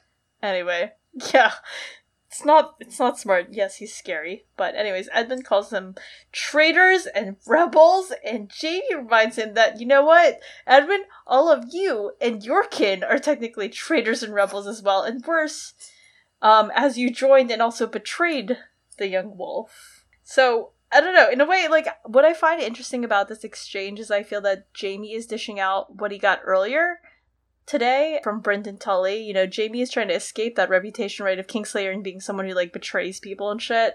And the question on his honor, especially because you know he came back here. He's like, yeah. So the Stark girls, I don't have them right now. And it's really buttressed well because this uh, chapter comes right after the Brienne chapter where she's continuing to still try and find those Stark girls and also even runs into Gendry. She's getting a little bit closer, but also she's not as close as she wants to be. But then here you're seeing Jaime deliver the very same accusations against the Freys, right? Like bringing up their own reputation for dishonor and betrayal, which, you know, quite frankly, it was really, really bad. they deserve it. It was very recent as well. It wasn't like a, a something like a 16 year old did. It was a thing like, wow, you guys, you really did this. You broke this huge cultural taboo. Well, it's not even that. It's like, it's almost like he's coming home from work and being like, why are my kids so fucking idiotic, right? Like, if you guys hadn't done this one thing, we wouldn't be in this fucking shit show right now. You know, like, that's how he feels. He's taking out that anger, like you said, against them. But, like, if they hadn't murdered Robb Stark at a wedding after he had already eaten bread and salt, they wouldn't be in this bullshit. The Freys for generations, generations have been trying to find some way to be in the big leagues, I, I Yeah. guess you could say, right? yeah. And so for them, it's like Walder is the culmination of that mentality. So for him, it's like, hey, you know what? No, this is just how you this is just how you rise up. And as much as I hate to quote the show, there is one thing that that was said by Bronn that is very poignant, and like that is when he when he rolls up on Jaime and Tyrion inside of Winterfell or uh, or Molestown or wherever that was supposed to be where they were drinking. He just kind of pops up on it. He's like, "Hey, you know, who do you think your ancestors were?" you know, your ancestors weren't just noblemen. No, they were they were cutthroats. They they killed people to get you know the, to get their name out there and uh, to build up their house. And like, yeah, you you're reaping the benefits from it now, but thousands of years ago, your ancestors were cutthroats. Yeah. Like so, hey, the Freys just kept that mentality. You know, even though they're they're Yeah. a, a noble house, they're like, yeah, but we're still not at the top of the food chain. Yeah, they're not The big league. They're not to- big time. Yeah, so the only way for them to get there is like, all right, we can't marry into the top of the food chain. I want to be there before this is all over. So, uh, no, to hell with it. I'm gonna get it any any way I can. You, oh, you telling me I can I can kill somebody and and move up? Fine, let's do that. Yeah. Yeah, they they're trying to forge their own path, and I mean they don't try to. In most ways, they don't try to pretend to be anything that they aren't. When it comes to the part where they committed this huge cultural taboo of breaking guest right, so it's kind of hard to hide. Jaime, like me, decides that the Freys are enough garbage for the day, and he tells them, listen, we're attacking at first light. Get ready. Get prepared. See you then. He watches Edmure Tully from his gallows across the water and eyes the Frey camps when Emmon Frey comes once more to plead his case for his castle, saying, I forbid you from damaging it, and Tommen Baratheon the king signed this piece of paper to say so. And I love this because this has to annoy Jaime. I bet Jaime's like, I know who that little fucker is. I squirted him out. You do not have to tell me who he is. Like, I know who King Tommen Baratheon is. Okay. Whomst? Exactly. Never heard of it. Again, like here's how Emmon, I think, especially differs from either Tywin or Roose, because again, he he has this inability to separate the building from the actual power, and to sacrifice the bricks for the respect or fear or power that actually holding the title of Lord of Riverrun would confer him. Because I don't respect Tywin or Roose. But I do think that Tywin would have just taken it and then been like, whatever, we'll fucking rebuild it later. And I mean, Ramsay, we, we, we get proof of this because Ramsay did as much at the behest of Roose Bolton. He was like, you know what, whatever. We're gonna just burn Winterfell, you know? And now Winterfell is still in shambles by book five. So. And it, it got the Boltons the Norths. It worked for you know, for now, for now, it's it's not a permanent solution, but they don't know that, but not we long do. term. You know, we, I mean, we we know this because we have you know the show that the books are based off of. Supposedly, Don about to quit the podcast. He's about to quit guesting. we had a good run. Thank you for coming. Genna reminds Edmund that he's not the Lord, though, as long as Edmure exists, and asks Jaime, "What what do you mean to do about it?" Jaime thinks the blackfish is the real danger, not Edmure, rightfully so. He tells them to leave Edmure to him, requesting Lyle and Ilyn accompany him to the gallows.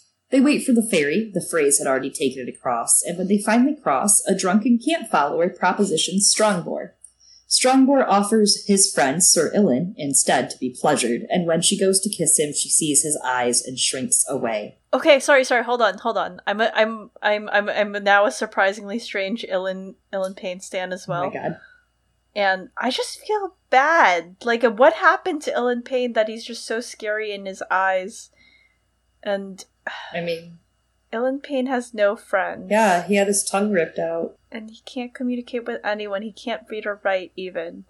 And then he had a shitty room because he was depressed. Sorry, I just want to remind everyone. Oh my god, Eliana. And not not that this person not that this person owes Ilyn Payne affection they don't but i'm just like what happened to you Well, sorry i just wanted to take this time to look at ill oh my god. in the eyes Well, Eliana's favorite character is now Ilyn Payne, so it's going good.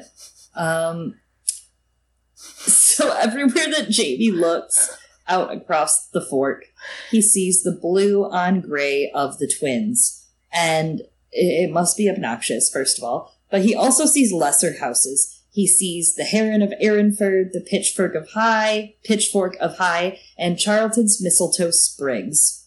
Everyone stops to stare. A half familiar knight gets to his knee. Two men at arms spray pee on each other to turn and look at the Kingslayer. wow Yeah, that's my favorite part. I highlighted it on purpose because literally these two dudes, I guess, are peeing at the river and they cross streams. I thought that was interesting. Uh, don't cross the street. Someone calls Jaime's name, but he strides on. He sees many faces of men that he's tried to kill before in the Whispering Wood, and his hand feels very heavy at his side. He passes Ryman's huge rectangular pavilion with gray canvas walls and peaks that evoke the twins, and Ryman is far from being indisposed. He's being entertained, and Jaime hears drunken laughter of women and a singer's voice and a wood harp. He thinks he'll deal with them later. He passes Walder Rivers on the way to the gallows, and he thinks about how he's more dangerous than any of the other brothers. As he arrives at the gallows, spearmen attempt to stop him. Jaime taps his sword, asking if they'd like to question his deadly authority, and up he goes to the gallows. Edmure stares down, his feet black and caked with mud, legs bare, wearing a silken house tunic and a noose of rope. He calls Jaime the Kingslayer and sees Sir Ilyn. He calls out to him, telling him he'd rather it be a sword than a rope, telling him to do it. Push the goddamn button. Um, Jaime lets Sir Ilyn pull his sword, saying, You heard the man? But as Ilyn comes close, Edwyn Frey comes into view, screaming, No! Saying Jaime must. And Jaime interrupts, requesting he be called my lord. Also, basically tells him, "Don't speak to me." I love that. don't Yes. talk to me. I'm Inky.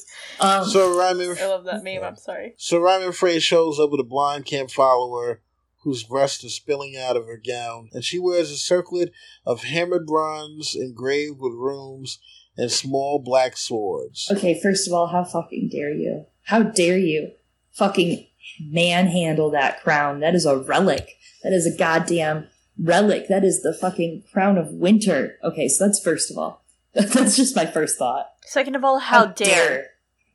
Dare. How dare. But okay, second of all, I didn't think about it, but Edwyn Frey runs up and he's like, You must, or you mustn't, Lord Jaime, just like Cersei in the last Cersei chapter. Uh, Margaery says to her that she must answer something fiercely. And I thought that was a really good parallel. I just thought about that because I didn't think Edwyn Frey coming into the frame being like, Jaime, you must. And when Margaery says you must to Cersei, Cersei thinks, I must? Like, how dare she presume, this little bitch? But Jaime does stop. I mean, to be fair, Jaime stops to listen. Yeah, it's like when I tell people, especially my partner, I'm like, "Don't tell me what to do," and then I let them tell me what to do. but so it's actually a little different. Never mind, it's not the same at all. Eliana, read the next part. Okay, I thought you were going to So say, don't tell me what to do. she laughs. oh, see, like I said, I'm weak. I'm soft. Like Ilyn Payne on the Oh inside. Um. So this woman, she laughs, asking who the blonde guy with the golden hand is, and he asks who she is, calling her a lady. She argues, saying, "I'm the queen, not a lady." Jaime says Cersei might have some qualms with that, but Lord Ryman apparently Crowder himself, the in quotes queen of whores. Jaime thinks no, Cersei holds that title too. It's like, wow, uh, you know, at this point, he, Jamie is so, so dejected that he's just like, yeah, look, you can't even have the title being Queen of Whores because my sister already has that title. He's so just kind of put off by his family at this point that he's just like, yeah, okay, yeah, whatever. Whatever, whatever you can think bad about yourself, no, there, there, there's something worse. Somebody in my family definitely fits the bill for being worse than you. That's true. His family and also it's like it's so it's such like bitter breakup language. You know, the way that he's thinking of Yeah, he's finally in that stage, right? It's like the first stage that he's finally admitting to himself, like, fuck Cersei, and he's just like mad, he's angry. That's true. Earlier he was in denial back then until he met Lancel. Now he's Yeah, in now he's in the Red Fork, Dabda. not denial. Yeah. Oh. yeah. The trident. Ryman tells her to shut up. Sorry. okay, I'll shut up. And Jaime eye Jaime eyes him, thick set broad broad face, small eyes, fleshy chins, with breath of wine and onions. Interesting. Sometimes that's me. Jaime inquires softly about his making of queens and calls it stupid, much like the business with Edmure. And Ryman defends his choices, saying that his son did the same at Seaguard, and it worked with Lord Jason and Patrick Starr. But the blackfish is a fish by a different scales, and he asks, you know, if they hang Edmure, then we're gonna have no hostage. Have you thought about that, Jaime Lannister? Have you thought about that? And I'm gonna throw this crazy, crazy idea out there that I thought of as as we've been going through this chapter is the way that Jaime Lannister is feeling about the the incompetence of Ryman Frey and his dalliances with I don't know, this woman calling herself this camp follower, uh, the way that Tywin Lannister felt about Tytos and Oh. Tytos's mistress. Yeah, I could see a little of that coming into play here. I didn't think about it that way, but that pride being hurt and also that feeling, it seems like that he keeps feeling like, you know, we're fucking better than this. I thought we were better than this, which he's learning this entire time is a lie. They're not better than this. Yeah. And I mean, I think I don't respect Tywin once more, but I, you know, you can sort of get a glimpse of the frustrations that he might have had, especially considering that he had to deal with this, I guess, on a daily basis, and when it's his own parents. Yeah. Jaime says only a fool makes threats that he can't carry out and threatens to hit him unless he shut his mouth. Ryman, of course, tries to speak, and Jaime backhands him, sending him stumbling backwards into the blonde girl's arms. Don nodding right now at the scene. I want to point that out to everyone. Don Billy nods a lot, but it felt notable, noteworthy to me. That's like better than the Stannis nod, right? The Stannis nodding at Jon. That's the Don Willie nod of respect. He's like, yes, Jaime, backhand Ryman. Jaime's doing a lot of backhanding these days. Listen, and Yeah. with the golden hand on top of it too. You know. Oh, that's true. I didn't I even mean- think about that. That would that would hurt much more. Yeah, I mean, listen, you just gotta love the fact that Jaime was willing to call call uh, Ryman Frey on his bullshit. It's like, yeah, look, you've been sitting here trying to fake out the blackfish for so long that he knows you're not serious. He knows you want the castle, but you're not willing to do the thing you say that you're gonna do in order to get it. So that's why he's sitting there talking all kinds of shit about, yeah, kill him, kill him, kill him, because he he knows you're not gonna do anything. Like, Yeah. if I tell you that if you don't shut your mouth, I'm gonna slap the shit out of you. Guess what happens if you open your mouth? you get slapped know, by Golden Hand the Just. you know, exactly. Uh, so Ryman defends his choices, right? And uh, after being backhanded, he is very quiet. He sinks to his knees. Jaime starts playing the game where he asks Ilyn how many cuts it would take to slice Ryman's neck.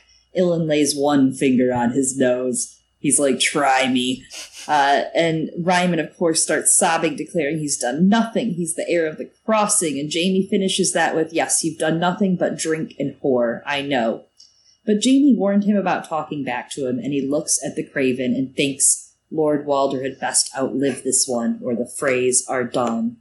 Hmm, darn, because he doesn't. He dismisses him from his sight anywhere but not camp. He says, Take your queen, but not her crown. He turns to Edwyn, giving him his father's command and saying he hopes he won't be quite as stupid as his father. I know we don't actually hear about Jaime getting the crown from him after this, which is something really interesting because that is the crown of winter. And we do know that it makes its way into Lady Stoneheart's hands. We have that from the Merrett Frey chapter, right? That she has the crown. So in a way, it feels like an empty threat, much like the later catapulting of Edmure's baby threat. But how does that move into Lady Stoneheart and Feast? Ryman gets sent back to the twins after this with three knights and twelve men at arms. They are hanged at Fairmarket between Jaime 6 and 7. Jaime learns this next chapter at Riverrun when Edwyn accuses him of having his father's blood on his hands. And of course, in Brienne 8, we see the crown, where Brienne sees a trestle table had been set up across the cave in a cleft in the rock. Behind it sat a woman all in gray, cloaked and hooded. In her hand was a crown, a bronze circlet ringed by iron swords. The other way the crowd could have made it there is if Jaime did take the crown from Ryman, because Tom of Seven Strings, as we know, does not hide who he is, and we, the reader, already know who he is because of Arya chapters. He introduces himself to Jaime with no lies about who he is in chapter 7, saying he's Tom of Seven Streams, and he is told to sing sweetly. And Jaime's really not alone here, right? Like, he has Raff the Sweetling in his company, just some food for thought that Jaime is surrounded by some of these characters that we know are about to coincide with the Stoneheart plot. So that crown could have gotten there one way or another. Yeah, it was a very kind of auspicious thing that Jaime was sitting there looking at the crown upon someone's head who definitely should not have had it in the first place. And now it is back kind of where it belongs to a certain extent. And I wonder what he's going to think if he actually sees that crown again. Like, is hmm. is he going to wonder about was it taken from the Queen of Horrors by Lady Stoneheart? Is she still alive, or is this just a thing of hey, someone took the crown from her at some point and, and gave it back to Catelyn? Because, like, you know, what and, was he going to do with it? Was he going to try to get it back to her, or is this a failure just like Sansa and Arya? Right. You know, obviously, look, it's a crown it's a crown that's a very symbolic thing. And when you're only really trying to have one monarch of the seven kingdoms, do you really want any other crowns floating out there? So, if anything, I think he probably would have tried, like, if he could have, he probably would have taken the crown back to King's Landing as a trophy. Yeah, and I think that makes sense, right? That he would take it back. But I, I have never thought of the context of, like, if Jaime encounters it again, and I think that's a good question, especially you know, as he wrestles with does it make sense for him to be a Kingsguard for this regime? Sure don't. And you know, is, is it worth worth it for him? Does he go? Not just that. Like, I don't think this is Jaime's storyline, but if I'm just playing around with ideas right now, if he encounters another crown, right, going from a king slayer to another king maker, especially since we learn about Criston Cole through Jaime's storyline, but I haven't I haven't really thought about like if he sees it again, then he probably will. Yeah. I mean, he's already seen Lady Stoneheart again, so you um, know it, it, it makes for a good dramatic effect at any any sort of. Trial. It kind of is like a follow the hand and see where it goes, right? Like like a street game of which cup is the crown under, because it probably will blow his mind. He'll be like, "Wow, I was supposed to take that, and then they were hanged, and that's how she got it. Probably. Oh shit." Or it could just be people are spying on him, like both are not going to make him feel great. So Jaime commands that word be sent to Walder Frey to bring the prisoners that he has for the crown, and that Edmure must be brought down, which currently Edmure is face planted into a scaffold from the rope being sliced. Strongboar takes the fish on a Good. leash, the bit of noose still around his neck, and Jaime commands the man holding the woodheart to follow them as well. Edmure grasps Jaime's arm as they leave and asks the question of why. In his head, Jaime is thinking, a Lannister pays his debts, and you are all the coin left to save. But he tells him it's a wedding gift. He goes on to say, I heard your bride was pretty. She must be because you banged her while your family and your king were slaughtered. Edmure's like, I didn't know there were fiddlers outside the chambers, and, and Rosalind wept. But, but I thought, and Jaime quips, is it because of your manhood? Lol, which we know there's a song written about. Edmure says she's carrying his child, and Jaime thinks, no, she's carrying your death, dude. When they reach the pavilion, he dismisses Ilyn Payne and Strongboar, but he does not dismiss the singer. He has Lew heat bathwater for his guest, asks Pia to grab new clothing for him, less lion-like if she can. Peck finds wine. Jaime asks if Edmure is hungry.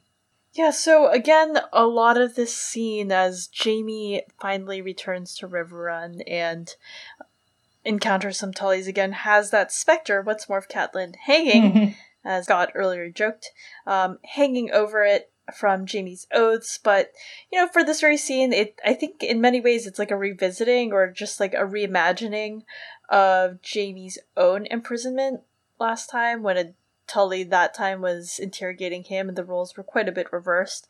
But this time it's actually Edmure who's longing to return to his lover, who is in fact his unrelated wife and not his sister, unlike Jaime at the time. And now it's Jaime who's hoping to exchange Edmure in return for Riverrun, whereas last time it was Jaime in return for the Stark Girls. And he's putting his trust, right, in Edmure's love uh, for his hopefully new family, his alleged baby that's growing, as Jaime you know, realized, you know, he has other hostages and other hands to play, unlike Ryman, who's like, I've got one hostage and it's Edmure Tully, and Jaime's like, no, you have other hostages that you can use on this hostage. But, you know, unlike how Catelyn was kind of just putting her trust in Jaime, You know, Jaime has some leverage here. And what's at stake, though, in both of these prisoner releases is quite the same, and it's something that's been carrying through throughout all of Jaime's arcs since A Clash of Kings. It's Jaime's honor. We are not talking about the horse, but maybe we can be talking about the horse a little if people want us to. Yeah. So, suspicious, Edmure sinks into the bath where his filth clouds the water, that's uh that's a lot. Jaime tells him that once he has eaten, he'll be escorted to Riverrun, and what happens next is up to him. The Blackfish has nothing left but Edmure. And Edmure's uncle serves him as the rightful lord, and Riverrun's fate is in his hands. Yes, yield and no one dies. His small folk can serve Lord Emmon or go in peace. Brynden can take the black, many of the garrison as well. If the wall appeals to Edmure, he's welcome to it, or he can go with his wife to Casterly Rock as a high ranking hostage with comforts fitting his lordship. If the child's a boy, he'll be a page and a squire to House Lannister. He'll get lands at knighthood. A daughter, they'll dower her well when she's old enough to wed, and Edmure might even be granted parole. All he has to do is yield. So there's a couple of questions of inheritance right here going on that I, I, I just think it's well placed in the context of Cersei's chapter, which is so focused on, of course, Tommen's kingship and and where power derives from there, and then of course Brienne discussing heirs as Hyle Hunt is all like, I don't know, we could make heirs, and then Brienne's like, I don't know, my dad could make his own new heirs, and then of course running into Gendry, one of Robert Baratheon's children and prospective heirs if in a way. And, you know, like people are thinking this about Edmure's still unborn child. So, you know, it does stand to reason that some of Cersei's paranoia exists, right? Like, I, I, I can't imagine that people aren't thinking this about Cersei, especially because she, she does make the Tyrells' lives a bit difficult. a bit. Just a bit. Again, this whole thing with Jaime, uh, he's trying to play the good guy. You know, he's trying to appeal to uh, Edmure's humanity, I guess. You know, he's telling him, like, look, you're the Lord. I understand, you know, Blackfish is a legend and all that, but people are supposed to be listening to you. So I'm going to give you some things that might make it easier for you to yield the castle. Alright? So, look, if you, if you have a boy, we'll raise him up. He'll, he'll be a knight. He'll get some lands. Maybe you'll even be paroled after this whole thing is is over. If you have a daughter, make sure that she's wed to a to a nice nice suitor, have a nice uh, dowry for her. You know, th- things will be cool. All you gotta do is yield the castle. No one has to die. Blackfish goes and takes the black. If, if you don't want to be a hostage living in Casterly Rock in, in comfort that befits someone of your station, fine, you can you can go to the wall too, but just just know that I am offering that you know that you still get to live in the lap of luxury, be a hostage, but hey, would you rather be in the frozen north? Yeah, you just gotta sell out all of your ideals and values and all the men that died for us to get this far. MBD. But don't let it be said that Jaime Lannister wasn't kind and giving and gracious, okay? Yeah, and so that's that's the thing about it. Like he's trying to to show, like, hey, look, this doesn't have to be ugly. Okay, it was ugly, but now what are we all fighting for? Okay, we don't need to fight. We can maybe not be friends, but we don't necessarily have to be enemies here. Yeah. That's the thing he's he's trying to impress upon Edmure, and obviously we'll see how that turns out a little later but it's still the whole thing of look, I'm trying here. You know, I'm, I'm giving you the olive branch. Don't say I didn't reach out and, and try to be gentle about all this stuff. Where, as you know, what my supposed reputation is, or the reputation of the Lannisters. So don't say I didn't try. Yeah, and that is what begs the next question, right? Because Edmure asks, okay, well, this all sounds very nice and gracious, so tell me the downside. What happens if I don't yield? And so everyone's listening, right? The, the singer is listening. His squires are listening. Jaime thinks, let them hear. It makes no matter. And he forces himself to smile. And he basically says he's seen ladders, towers, trebuchets, and rams. At Jaime's command, Daven will bridge the moat and break the gate. Hundreds will die, most his own. His former bannermen will be the first wave of attackers, so they'll kill the fathers and brothers of the men who died for Edmure at the Twins The second wave will be the Freys. He has no lack of Freys. And then finally, the Westerman will follow when all of Edmure's knights and archers have been exhausted. And when the castle falls, Jaime says, all inside will be put to the sword. The godswood felled, herds butchered, keeps and towers burnt. And it's uh it's pretty dark, you know, like he says this is what's gonna go down if you say no, Edmure.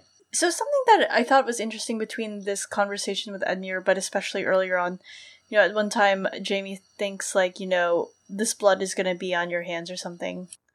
Brynden Tully or whatever. I, I don't remember the exact quote, it's in this chapter, but kind of forcing the blame on you know, on the Tullys for what befalls them for not giving in. And it reminded me again of the way that Theon thought of his taking of Winterfell, and he's like, damn, you know, y'all really forced me to do this. Wasn't my fault, all these horrible things that I'm going to do, or that I'm threatening, and if I have to carry them out, it is your fault for not giving in to my demands. Yeah. And it, it, it kind of reminds me of that, and, and I just, like, can't divorce the idea that, you know, Theon and Jaime's storylines are in many ways supposed to be thematically thematically tied. Yes, agreed. I do agree. Yes, and then we get the ending passage of the chapter. Your wife may whelp before that. You'll want your child, I'll expect. I'll send him to you when he's born, with a trebuchet. Silence followed his speech. Edmure sat in his bath. Pia clutched the clothes to her breast. The singer tightened the string on his harp. Little Lew hollowed out a loaf of stale bread to make a trencher, pretending he had not heard. With a trebuchet, Jaime thought. If his aunt had been there, would she still say Tyrion was Tywin's son? Edmure Tully finally found his voice. I could climb out of this tub and kill you where you stand, Kingslayer. You could try. Jaime waited. When Edmure made no move to rise, he said, I'll leave you to enjoy your food. Singer, play for our guest whilst he eats. You know the song, I trust. The one about the rain? Aye, my lord, I know it. Edmure seemed to see the man for the first time. No, not him. Get him away from me. Why, it's just a song, said Jaime. He cannot have that bad of a voice.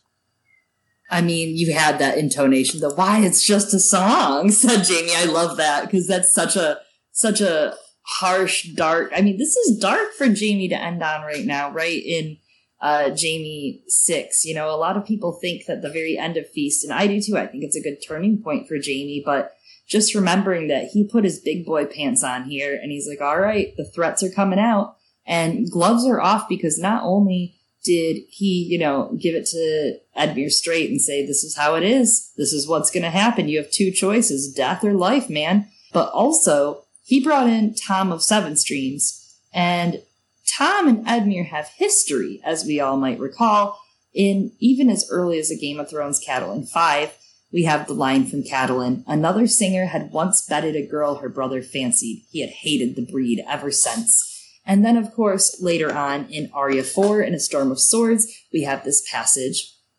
Tom overheard him and broke off his song. You're a young fool, Archer. If we go to Riverrun, it'll only be to collect her ransom. Won't be no time for you to sit aside making bows. Be thankful if you get out with your hide. Lord Hoster was hanging outlaws before you were shaving, and that son of his, a man who hates music, can't be trusted, I always say. It's not music he hates, said Lem. It's you, fool. Well, he has no cause. The wench was willing to make a man of him. Is it my fault he drank too much to do the deed? Lem snorted through his broken nose. Was it you who made a song of it, or some other bloody arse in love with his own voice? I only sang it the once, Tom complained. And who's to say the song was about him? 'Twas a song about a fish. A floppy fish, said Anguy, laughing. So yes, this is the singer that wrote the song about Edmure's soft dick. Thought that was pretty appropriate. Jaime really knew how to nail it in there, you know? Yeah, Jaime did his research again on Pitchfork. Hmm. Yeah, and, and the fact that, you know, it was like, yeah, he knows not only about this song, but who sung it. And like he, the way that he brings him into the fold is like, no, no, no. Okay, cool. I'm gonna go see Edmure Tully. I have a proposition for him. Oh, you, Mister Thomas Sevens, come along with me. I have a job for you, maybe. You know, and and that's one of those things where now I don't know if he knew about the floppy fish No, song, yeah. but it's still the whole thing of okay, you're gonna go and play the Rains of Castamere, which everyone knows what that means, right? But then it's like adding insult to injury because now when Edmure like notices who it is that's playing that song, it's just double double the pain because it's like, oh, yeah, not only do I have to hear the Rains of Castamere, I have to hear the Rains of Castamere from the guy who made the song mocking me when, you know, I couldn't get it up that one time. It's pretty insult to injury. I injury. couldn't get it up that one time. Remember when the one time he did get it up was his wedding when everyone was getting slaughtered and he had no clue? That's that's not exactly fair though. I, I mean, I'm just saying it's kind of sad for Edmure that, you know, the one time that he did get it correctly up was maybe a bummer of a time. I mean, listen, unfortunately, Edmure is just the the guy who is just going to get shit on. You know, Yeah. and, and bringing it back to that abomination that uh, appeared on our screen for uh for years. Uh, unfortunately, the actor who played him, he he plays those kind of characters a lot. Like he was Brutus Yeah. in Rome Yeah. you know, and even in Rome, he was the real pathetic dude, and then he comes in the that other show on on HBO, and and now he play he's playing Edmure Tully, and it's like damn, like reading about Edmure, just like yeah, the whole floppy fish thing and everything else that's happened with him. Eh, damn, Edmure's just a guy with with a really hard life, Yeah, that's Yeah. for sure. and it gets no easier. It was going like okay for him at the beginning, and now it's just shit. But he is he's a versatile actor, that guy. What is his name again? Uh, Tobias something. Menzies. Menzies, yeah, yeah. Tobias Menzies. Yeah, because he's also in a. I haven't I haven't gotten past the first season so far, but he's also in um Outlander. Versatile actor. Uh, is is Um, he getting punched in the face in that one as well? I believe so. He does get punched in the face quite a bit, but also he's a, you know, in some moments he's a hero who just goes down on women. So, but in other moments he's a horrible person who's, it, it it's complex. It's complex. I'm not going to spoil the entire premise of the show. It's interesting though. But yeah, Edmure's had like a difficult hand dealt to him. It is insult to injury and finding the singer. It's really quite unfortunate some of the other things that I think is are, are interesting here with this ending, there's quite a bit of those lessons. You know, Jaime really hasn't let it go that uh, Genna said that Tyrion is Tywin's son, and that he's she's like, yeah, I mean, I guess you are too, but not like Tyrion. And there's a lot of emphasis on carrying out your threats in this. You kind of see it a bit, I, as Don really pointed out. You know, Jaime's like, you know, if I say I'm gonna slap you, I'm gonna slap you, and he does it. But it continues to be a matter of fandom speculation and debate as to whether or not Jaime would have like trebucheted Edmure's child. I remember uh, prior to recording this episode, Donnelly was like, "Yes, this is the the episode with the trebuchet, right?" And and that's an I think iconic line for people when it comes to this chapter and the threats that Jaime makes. And I do think that there's a difference, right, between Jaime and Cersei compared to Tyrion and their relationships and emulation of Tywin. Like Cersei. I don't know, she doesn't really make threats in the same way. She just kind of does things. She's like, whatever, we're just gonna do crazy things. We're just gonna do wild things. And she just does it, right? Without a threat to try and get what she wants to some extent. And Jaime here, he ends up mostly freeing Edmure, right? Rather than carrying out, like, Ryman's threat and offers a different path out. Rather than just, like, following through on, yeah, we're gonna hang him. And he doesn't take any of Brynden Tully's bait either but I, I think that in many ways shows how he's not like Tywin. Tywin would have been like, all right, fuck it, we're gonna do it. Whereas Tyrion is is Tywin writ small because he did make a threat to Tywin. He said that if Tywin called Tysha, you know, then the word he used was horror, like one more time, that he's gonna shoot him. And Tyrion carried through on that threat. No hesitation. He's like, whatever. I said I was to do it, and I did it, and that's what makes Tyrion the son of Tywin. But all throughout this chapter, Jaime keeps trying to find another way, a way that's uh, better, and tries to preserve his own honor and the oaths that he made to Catelyn Stark. And and the threat isn't very Tywin Lannister either. Um, in fact, I, I would say that the construction of it actually kind of, and the way that the language sounds, reminds me of a different story. The construction of the threat and the way that it all builds on each other actually really reminds me, for some reason, of the language in Westley's To the Pain speech to Humperdinck in The Princess Bride, right down to the interjection of like, no, you thought that was the twist and that's what was gonna make it bad, but it's actually this, like at the end, and you know, to remind you all, like that the line goes to the pain needs this. If we duel and you win, death for me. If we duel and I win, life for you. But life on my terms. The first thing you lose will be your feet. Below the ankle, you will have stumps available to use within six months. Then your hands at the wrist. They heal somewhat quicker. Five months is a fair average. Next your nose, no smell of dawn for you, followed by your tongue, deeply cut away, not even a stump left, and then your left eye. And then my right eye, then my ears, and shall we get on with it? The prince said, Wrong! Westley's voice rang across the room. Your ears you keep so that every shriek of every child shall be yours to cherish, every babe that weeps in fear at your approach, every woman that cries, Dear God, what is that thing? will reverberate forever with your perfect ears. And I, I think within the context of that this chapter, this actually makes a lot of sense. Like the way that it's constructed of Jaime like detailing like this is how we're gonna tear down your castle. And finally, we're gonna trebuchet your baby over the walls of it. And like I think it's quite fitting to have that comparison in my opinion because towards the top, right? Like Westley is Jaime is is bluffing despite knowing that he couldn't actually fight Brynden Tully at that moment, especially with his disability. I mean, we've seen him with Ilyn Payne, right? Like it happens quite a few times. And maybe this final threat is a bluff too or not. Again, matter of much fandom debate. And it's something that Jaime has to learn to do sparingly and wisely because after a while people are gonna be like, alright, so you can't fucking fight, dude. That's a great point. Yeah, he has to use this sparingly because people are going to start calling him on this shit. And I mean, I don't know. There's something about the fact that like there's all these plants in his party. Like Raff the Sweetling is not a Lannister. He goes where the food and money is, right? He goes where the gold is.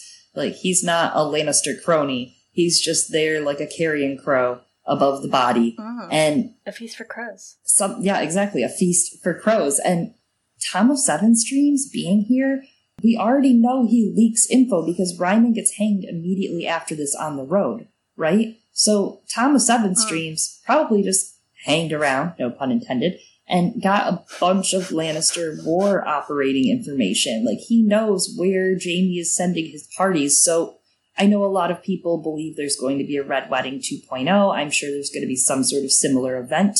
I'm not sure if that's what it will be, you know, obviously, but it'll be that kind of event. It'll be some sort of wedding, probably for Davin, and it'll be the Red Wedding 2.0. And all the plans for it, if Tom of Seven Streams is hanging around in Jaime's plot, he's going to hear all the planning going on for all this and take all that planning and go tell the Brotherhood. And guess where Jaime goes? In A Dance with Dragons. Like, off to meet his fate. He did this to himself while he was trying to keep that peace. There's a lot of secret secret singers in Yeah. these two books. This, Mance. Yes, that's true, Abel.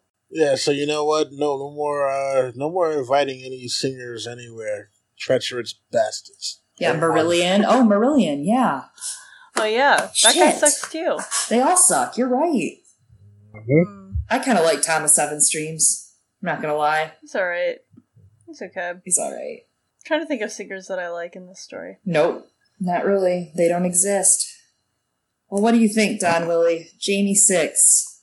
Love the chapter. Love the juxtaposition that this put Jaime in in terms of him trying to rehab his image in the eyes of non Lannister people, but at the end of the day, basically saying it's like, you know what? No, they already have their image of me. I I basically have to reinforce that now because that's the only way to get them to cooperate and and actually get peace.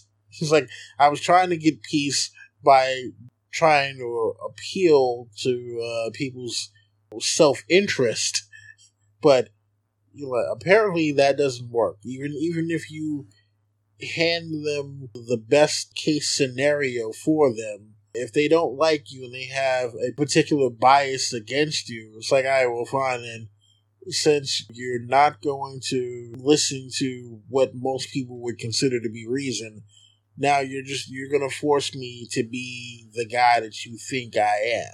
Like Tyrion says at his trial, you know, wish I was half the monster you all think I am, and he says, "Fine, I'll be the monster you think I am." Yeah, you know, Jaime was ultimately left with no choice because the two people that he had to appeal to in order to make this work were both like, uh, well, okay, it's not that Edmure Edmure didn't necessarily like rebuff what he was proposed, but the fact is he even said, "Well, what if I say?" No? It's like, oh, okay, fine. Is this what we're doing right now? Like you're already captive. What is it gonna win you to say no? But fine, since since you want to hear what the alternative is, if you say no, here's the alternative. Yeah. I kill everybody in the castle. And yes, it might take a while since it's a siege. Your wife's not in the castle with you. You'll want to meet your son since you have no kids right now. So I'll just make sure to bring him here and fling him over the walls with a trebuchet. Like, I mean, he's in his bathtub. He's naked. Like, that's pretty. Like, you have him. You know, like, there's. Sorry, little fish, you're not going anywhere. But not only is he naked in his bathtub, he's naked in his bathtub, and there are witnesses mm-hmm. hearing the horrible things that will supposedly happen to everyone sitting in the castle, and then hmm. hearing hearing that Jaime is planning on possibly flinging a newborn baby over the walls of a castle via a trebuchet. Yeah. Like you yeah. You don't get more ruthless than that when it comes to things and and that's part of the reason why again that that abomination that we experienced this makes it a lot more ruthless because it, it's not him kowtowing to I just want to get back to Cersei. Uh, you know, like no, like this is just like look, I I'm trying to give you something worth having. I'm trying to help you save face to a certain extent. Just give me the damn castle. Tell your men to, you know, to stop fighting. And things can go back to status quo as they were pretty much before all of this started. And, I mean, at least that's the way that Jaime sees Obviously, it's not status quo if, if the Freys are now in control of the twins and Riverrun and also are, you know, Lord Paramount of Trident.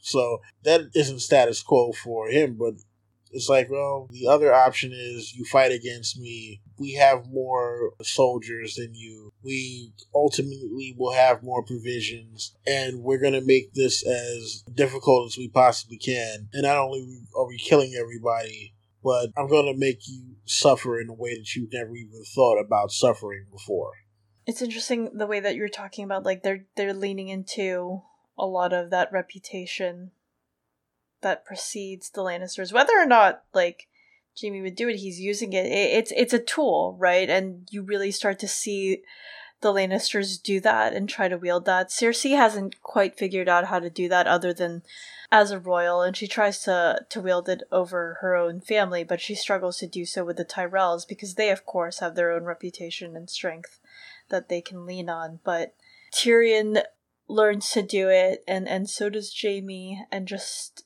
for good or bad, utilizing the darker parts of their reputation to their advantage. Even even if the outcomes could be arguably good, we haven't quite seen that yet, and so you kind of have to question like the means, etc. Yeah. Sink or swim, right? Adapt or die. And Tyrion obviously has to adapt to a new setting, new environment, new people, which some would argue it feels like he's been building up towards that. Cersei obviously is not going to survive. Uh, there is no version of this story where Cersei survives. And I think everybody knows that. That's kind of why you gotta love to hate her, right? Those chapters are freaking nuts because you're like, you are crazy and you're gonna die someday. And it's a little sad in the end, right? It's a little pathetic. And Jaime is the in between of these two. Where does he go, right? And I think that's something I personally am really excited to continue exploring with you, Eliana, and with Don Willie when the time allows for it. Absolutely. Uh, and yeah, that's Jaime six, right? In A Feast for Crows. We have one more left after this. In A Feast for Crows. Uh, Don Willie, did you cover this chapter ever with uh, the Hype Swatch? We did 26 rereads. This may have been one of them. If not, it, it, this might be one that maybe we, you know, cover it as part of the comeback we have you guys on. Hey, we would love to. Well, we hope we can have you on again sometime in the future. As you know, our POVs do not go uh, chapter to chapter, they go POV chapter to POV chapter. So you might have to wait to get a good one that you want next, but we'll chat about it off air for sure. Yeah, listen, this has been an absolutely amazing experience, and I am I'm I'm still amazed at this point that people want to hear me speak at all. well, we do. Don really. you're one of the first people to like invite me into the fandom and to guest on things, so don't even. yeah, we were excited but to have you on. Absolutely. You've been in this game making stuff. Well, listen, I'm, longer. I'm, I'm excited to be here. You know, thank you very much for having me and, and you guys are doing great work for the fandom out there and you are much needed. So thank you for the work you've been doing to, to keep this fandom alive. We love you too, Don Willie. Tell everyone where they can find you on the internet, your Twitter, your YouTube, everything. Let them know one more time so that we make sure they find you. All right, so you can find me uh my channel on YouTube, Adon of Ice and Fire.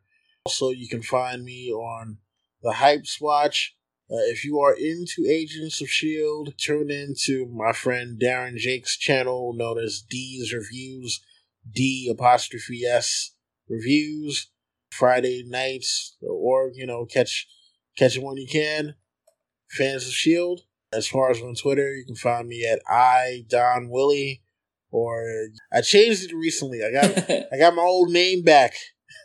I got the name that I should have had all this time. Yes. But, uh, yeah, Don Willie, aka Real Azora Hype, aka Salt King. Beautiful. The Salt King. I love it. Yes. Yeah, the sto- the salt must still be spread. It must flow. it must flow. It's interesting. Uh, you gotta you gotta read Dune apparently. Yeah, we gotta get you there. spices that gotta that gotta flow. We can do it together. I haven't. I keep saying I'm gonna read it, so actually don't depend on me. I, I keep saying I'm gonna read it, then I'm like, what if I read this other thing instead?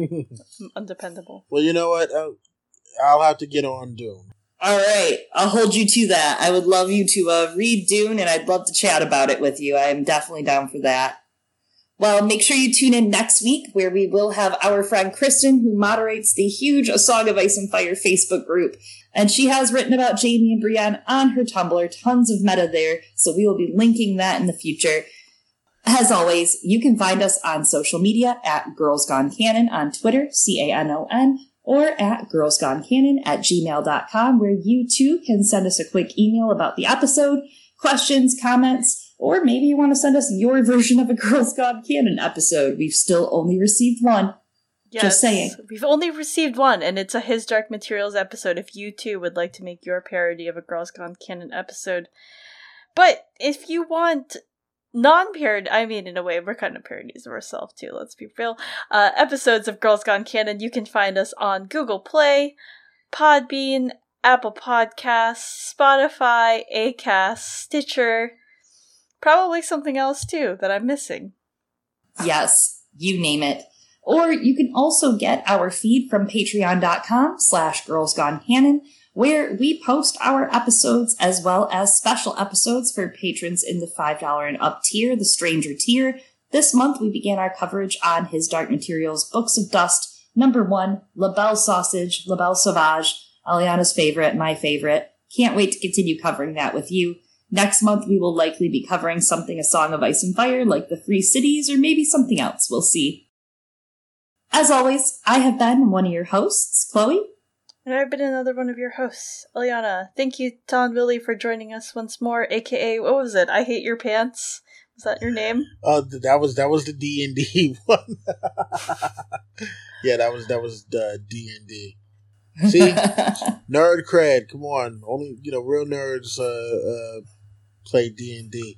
But yeah, you know, aka I hate your pants, aka Azora hype, aka the Salt King, aka all all the things. He's a many faced. He is a many faced god. Yeah, I guess. Damn, all these names. Thanks again, Don Willie, and we will talk to you guys soon.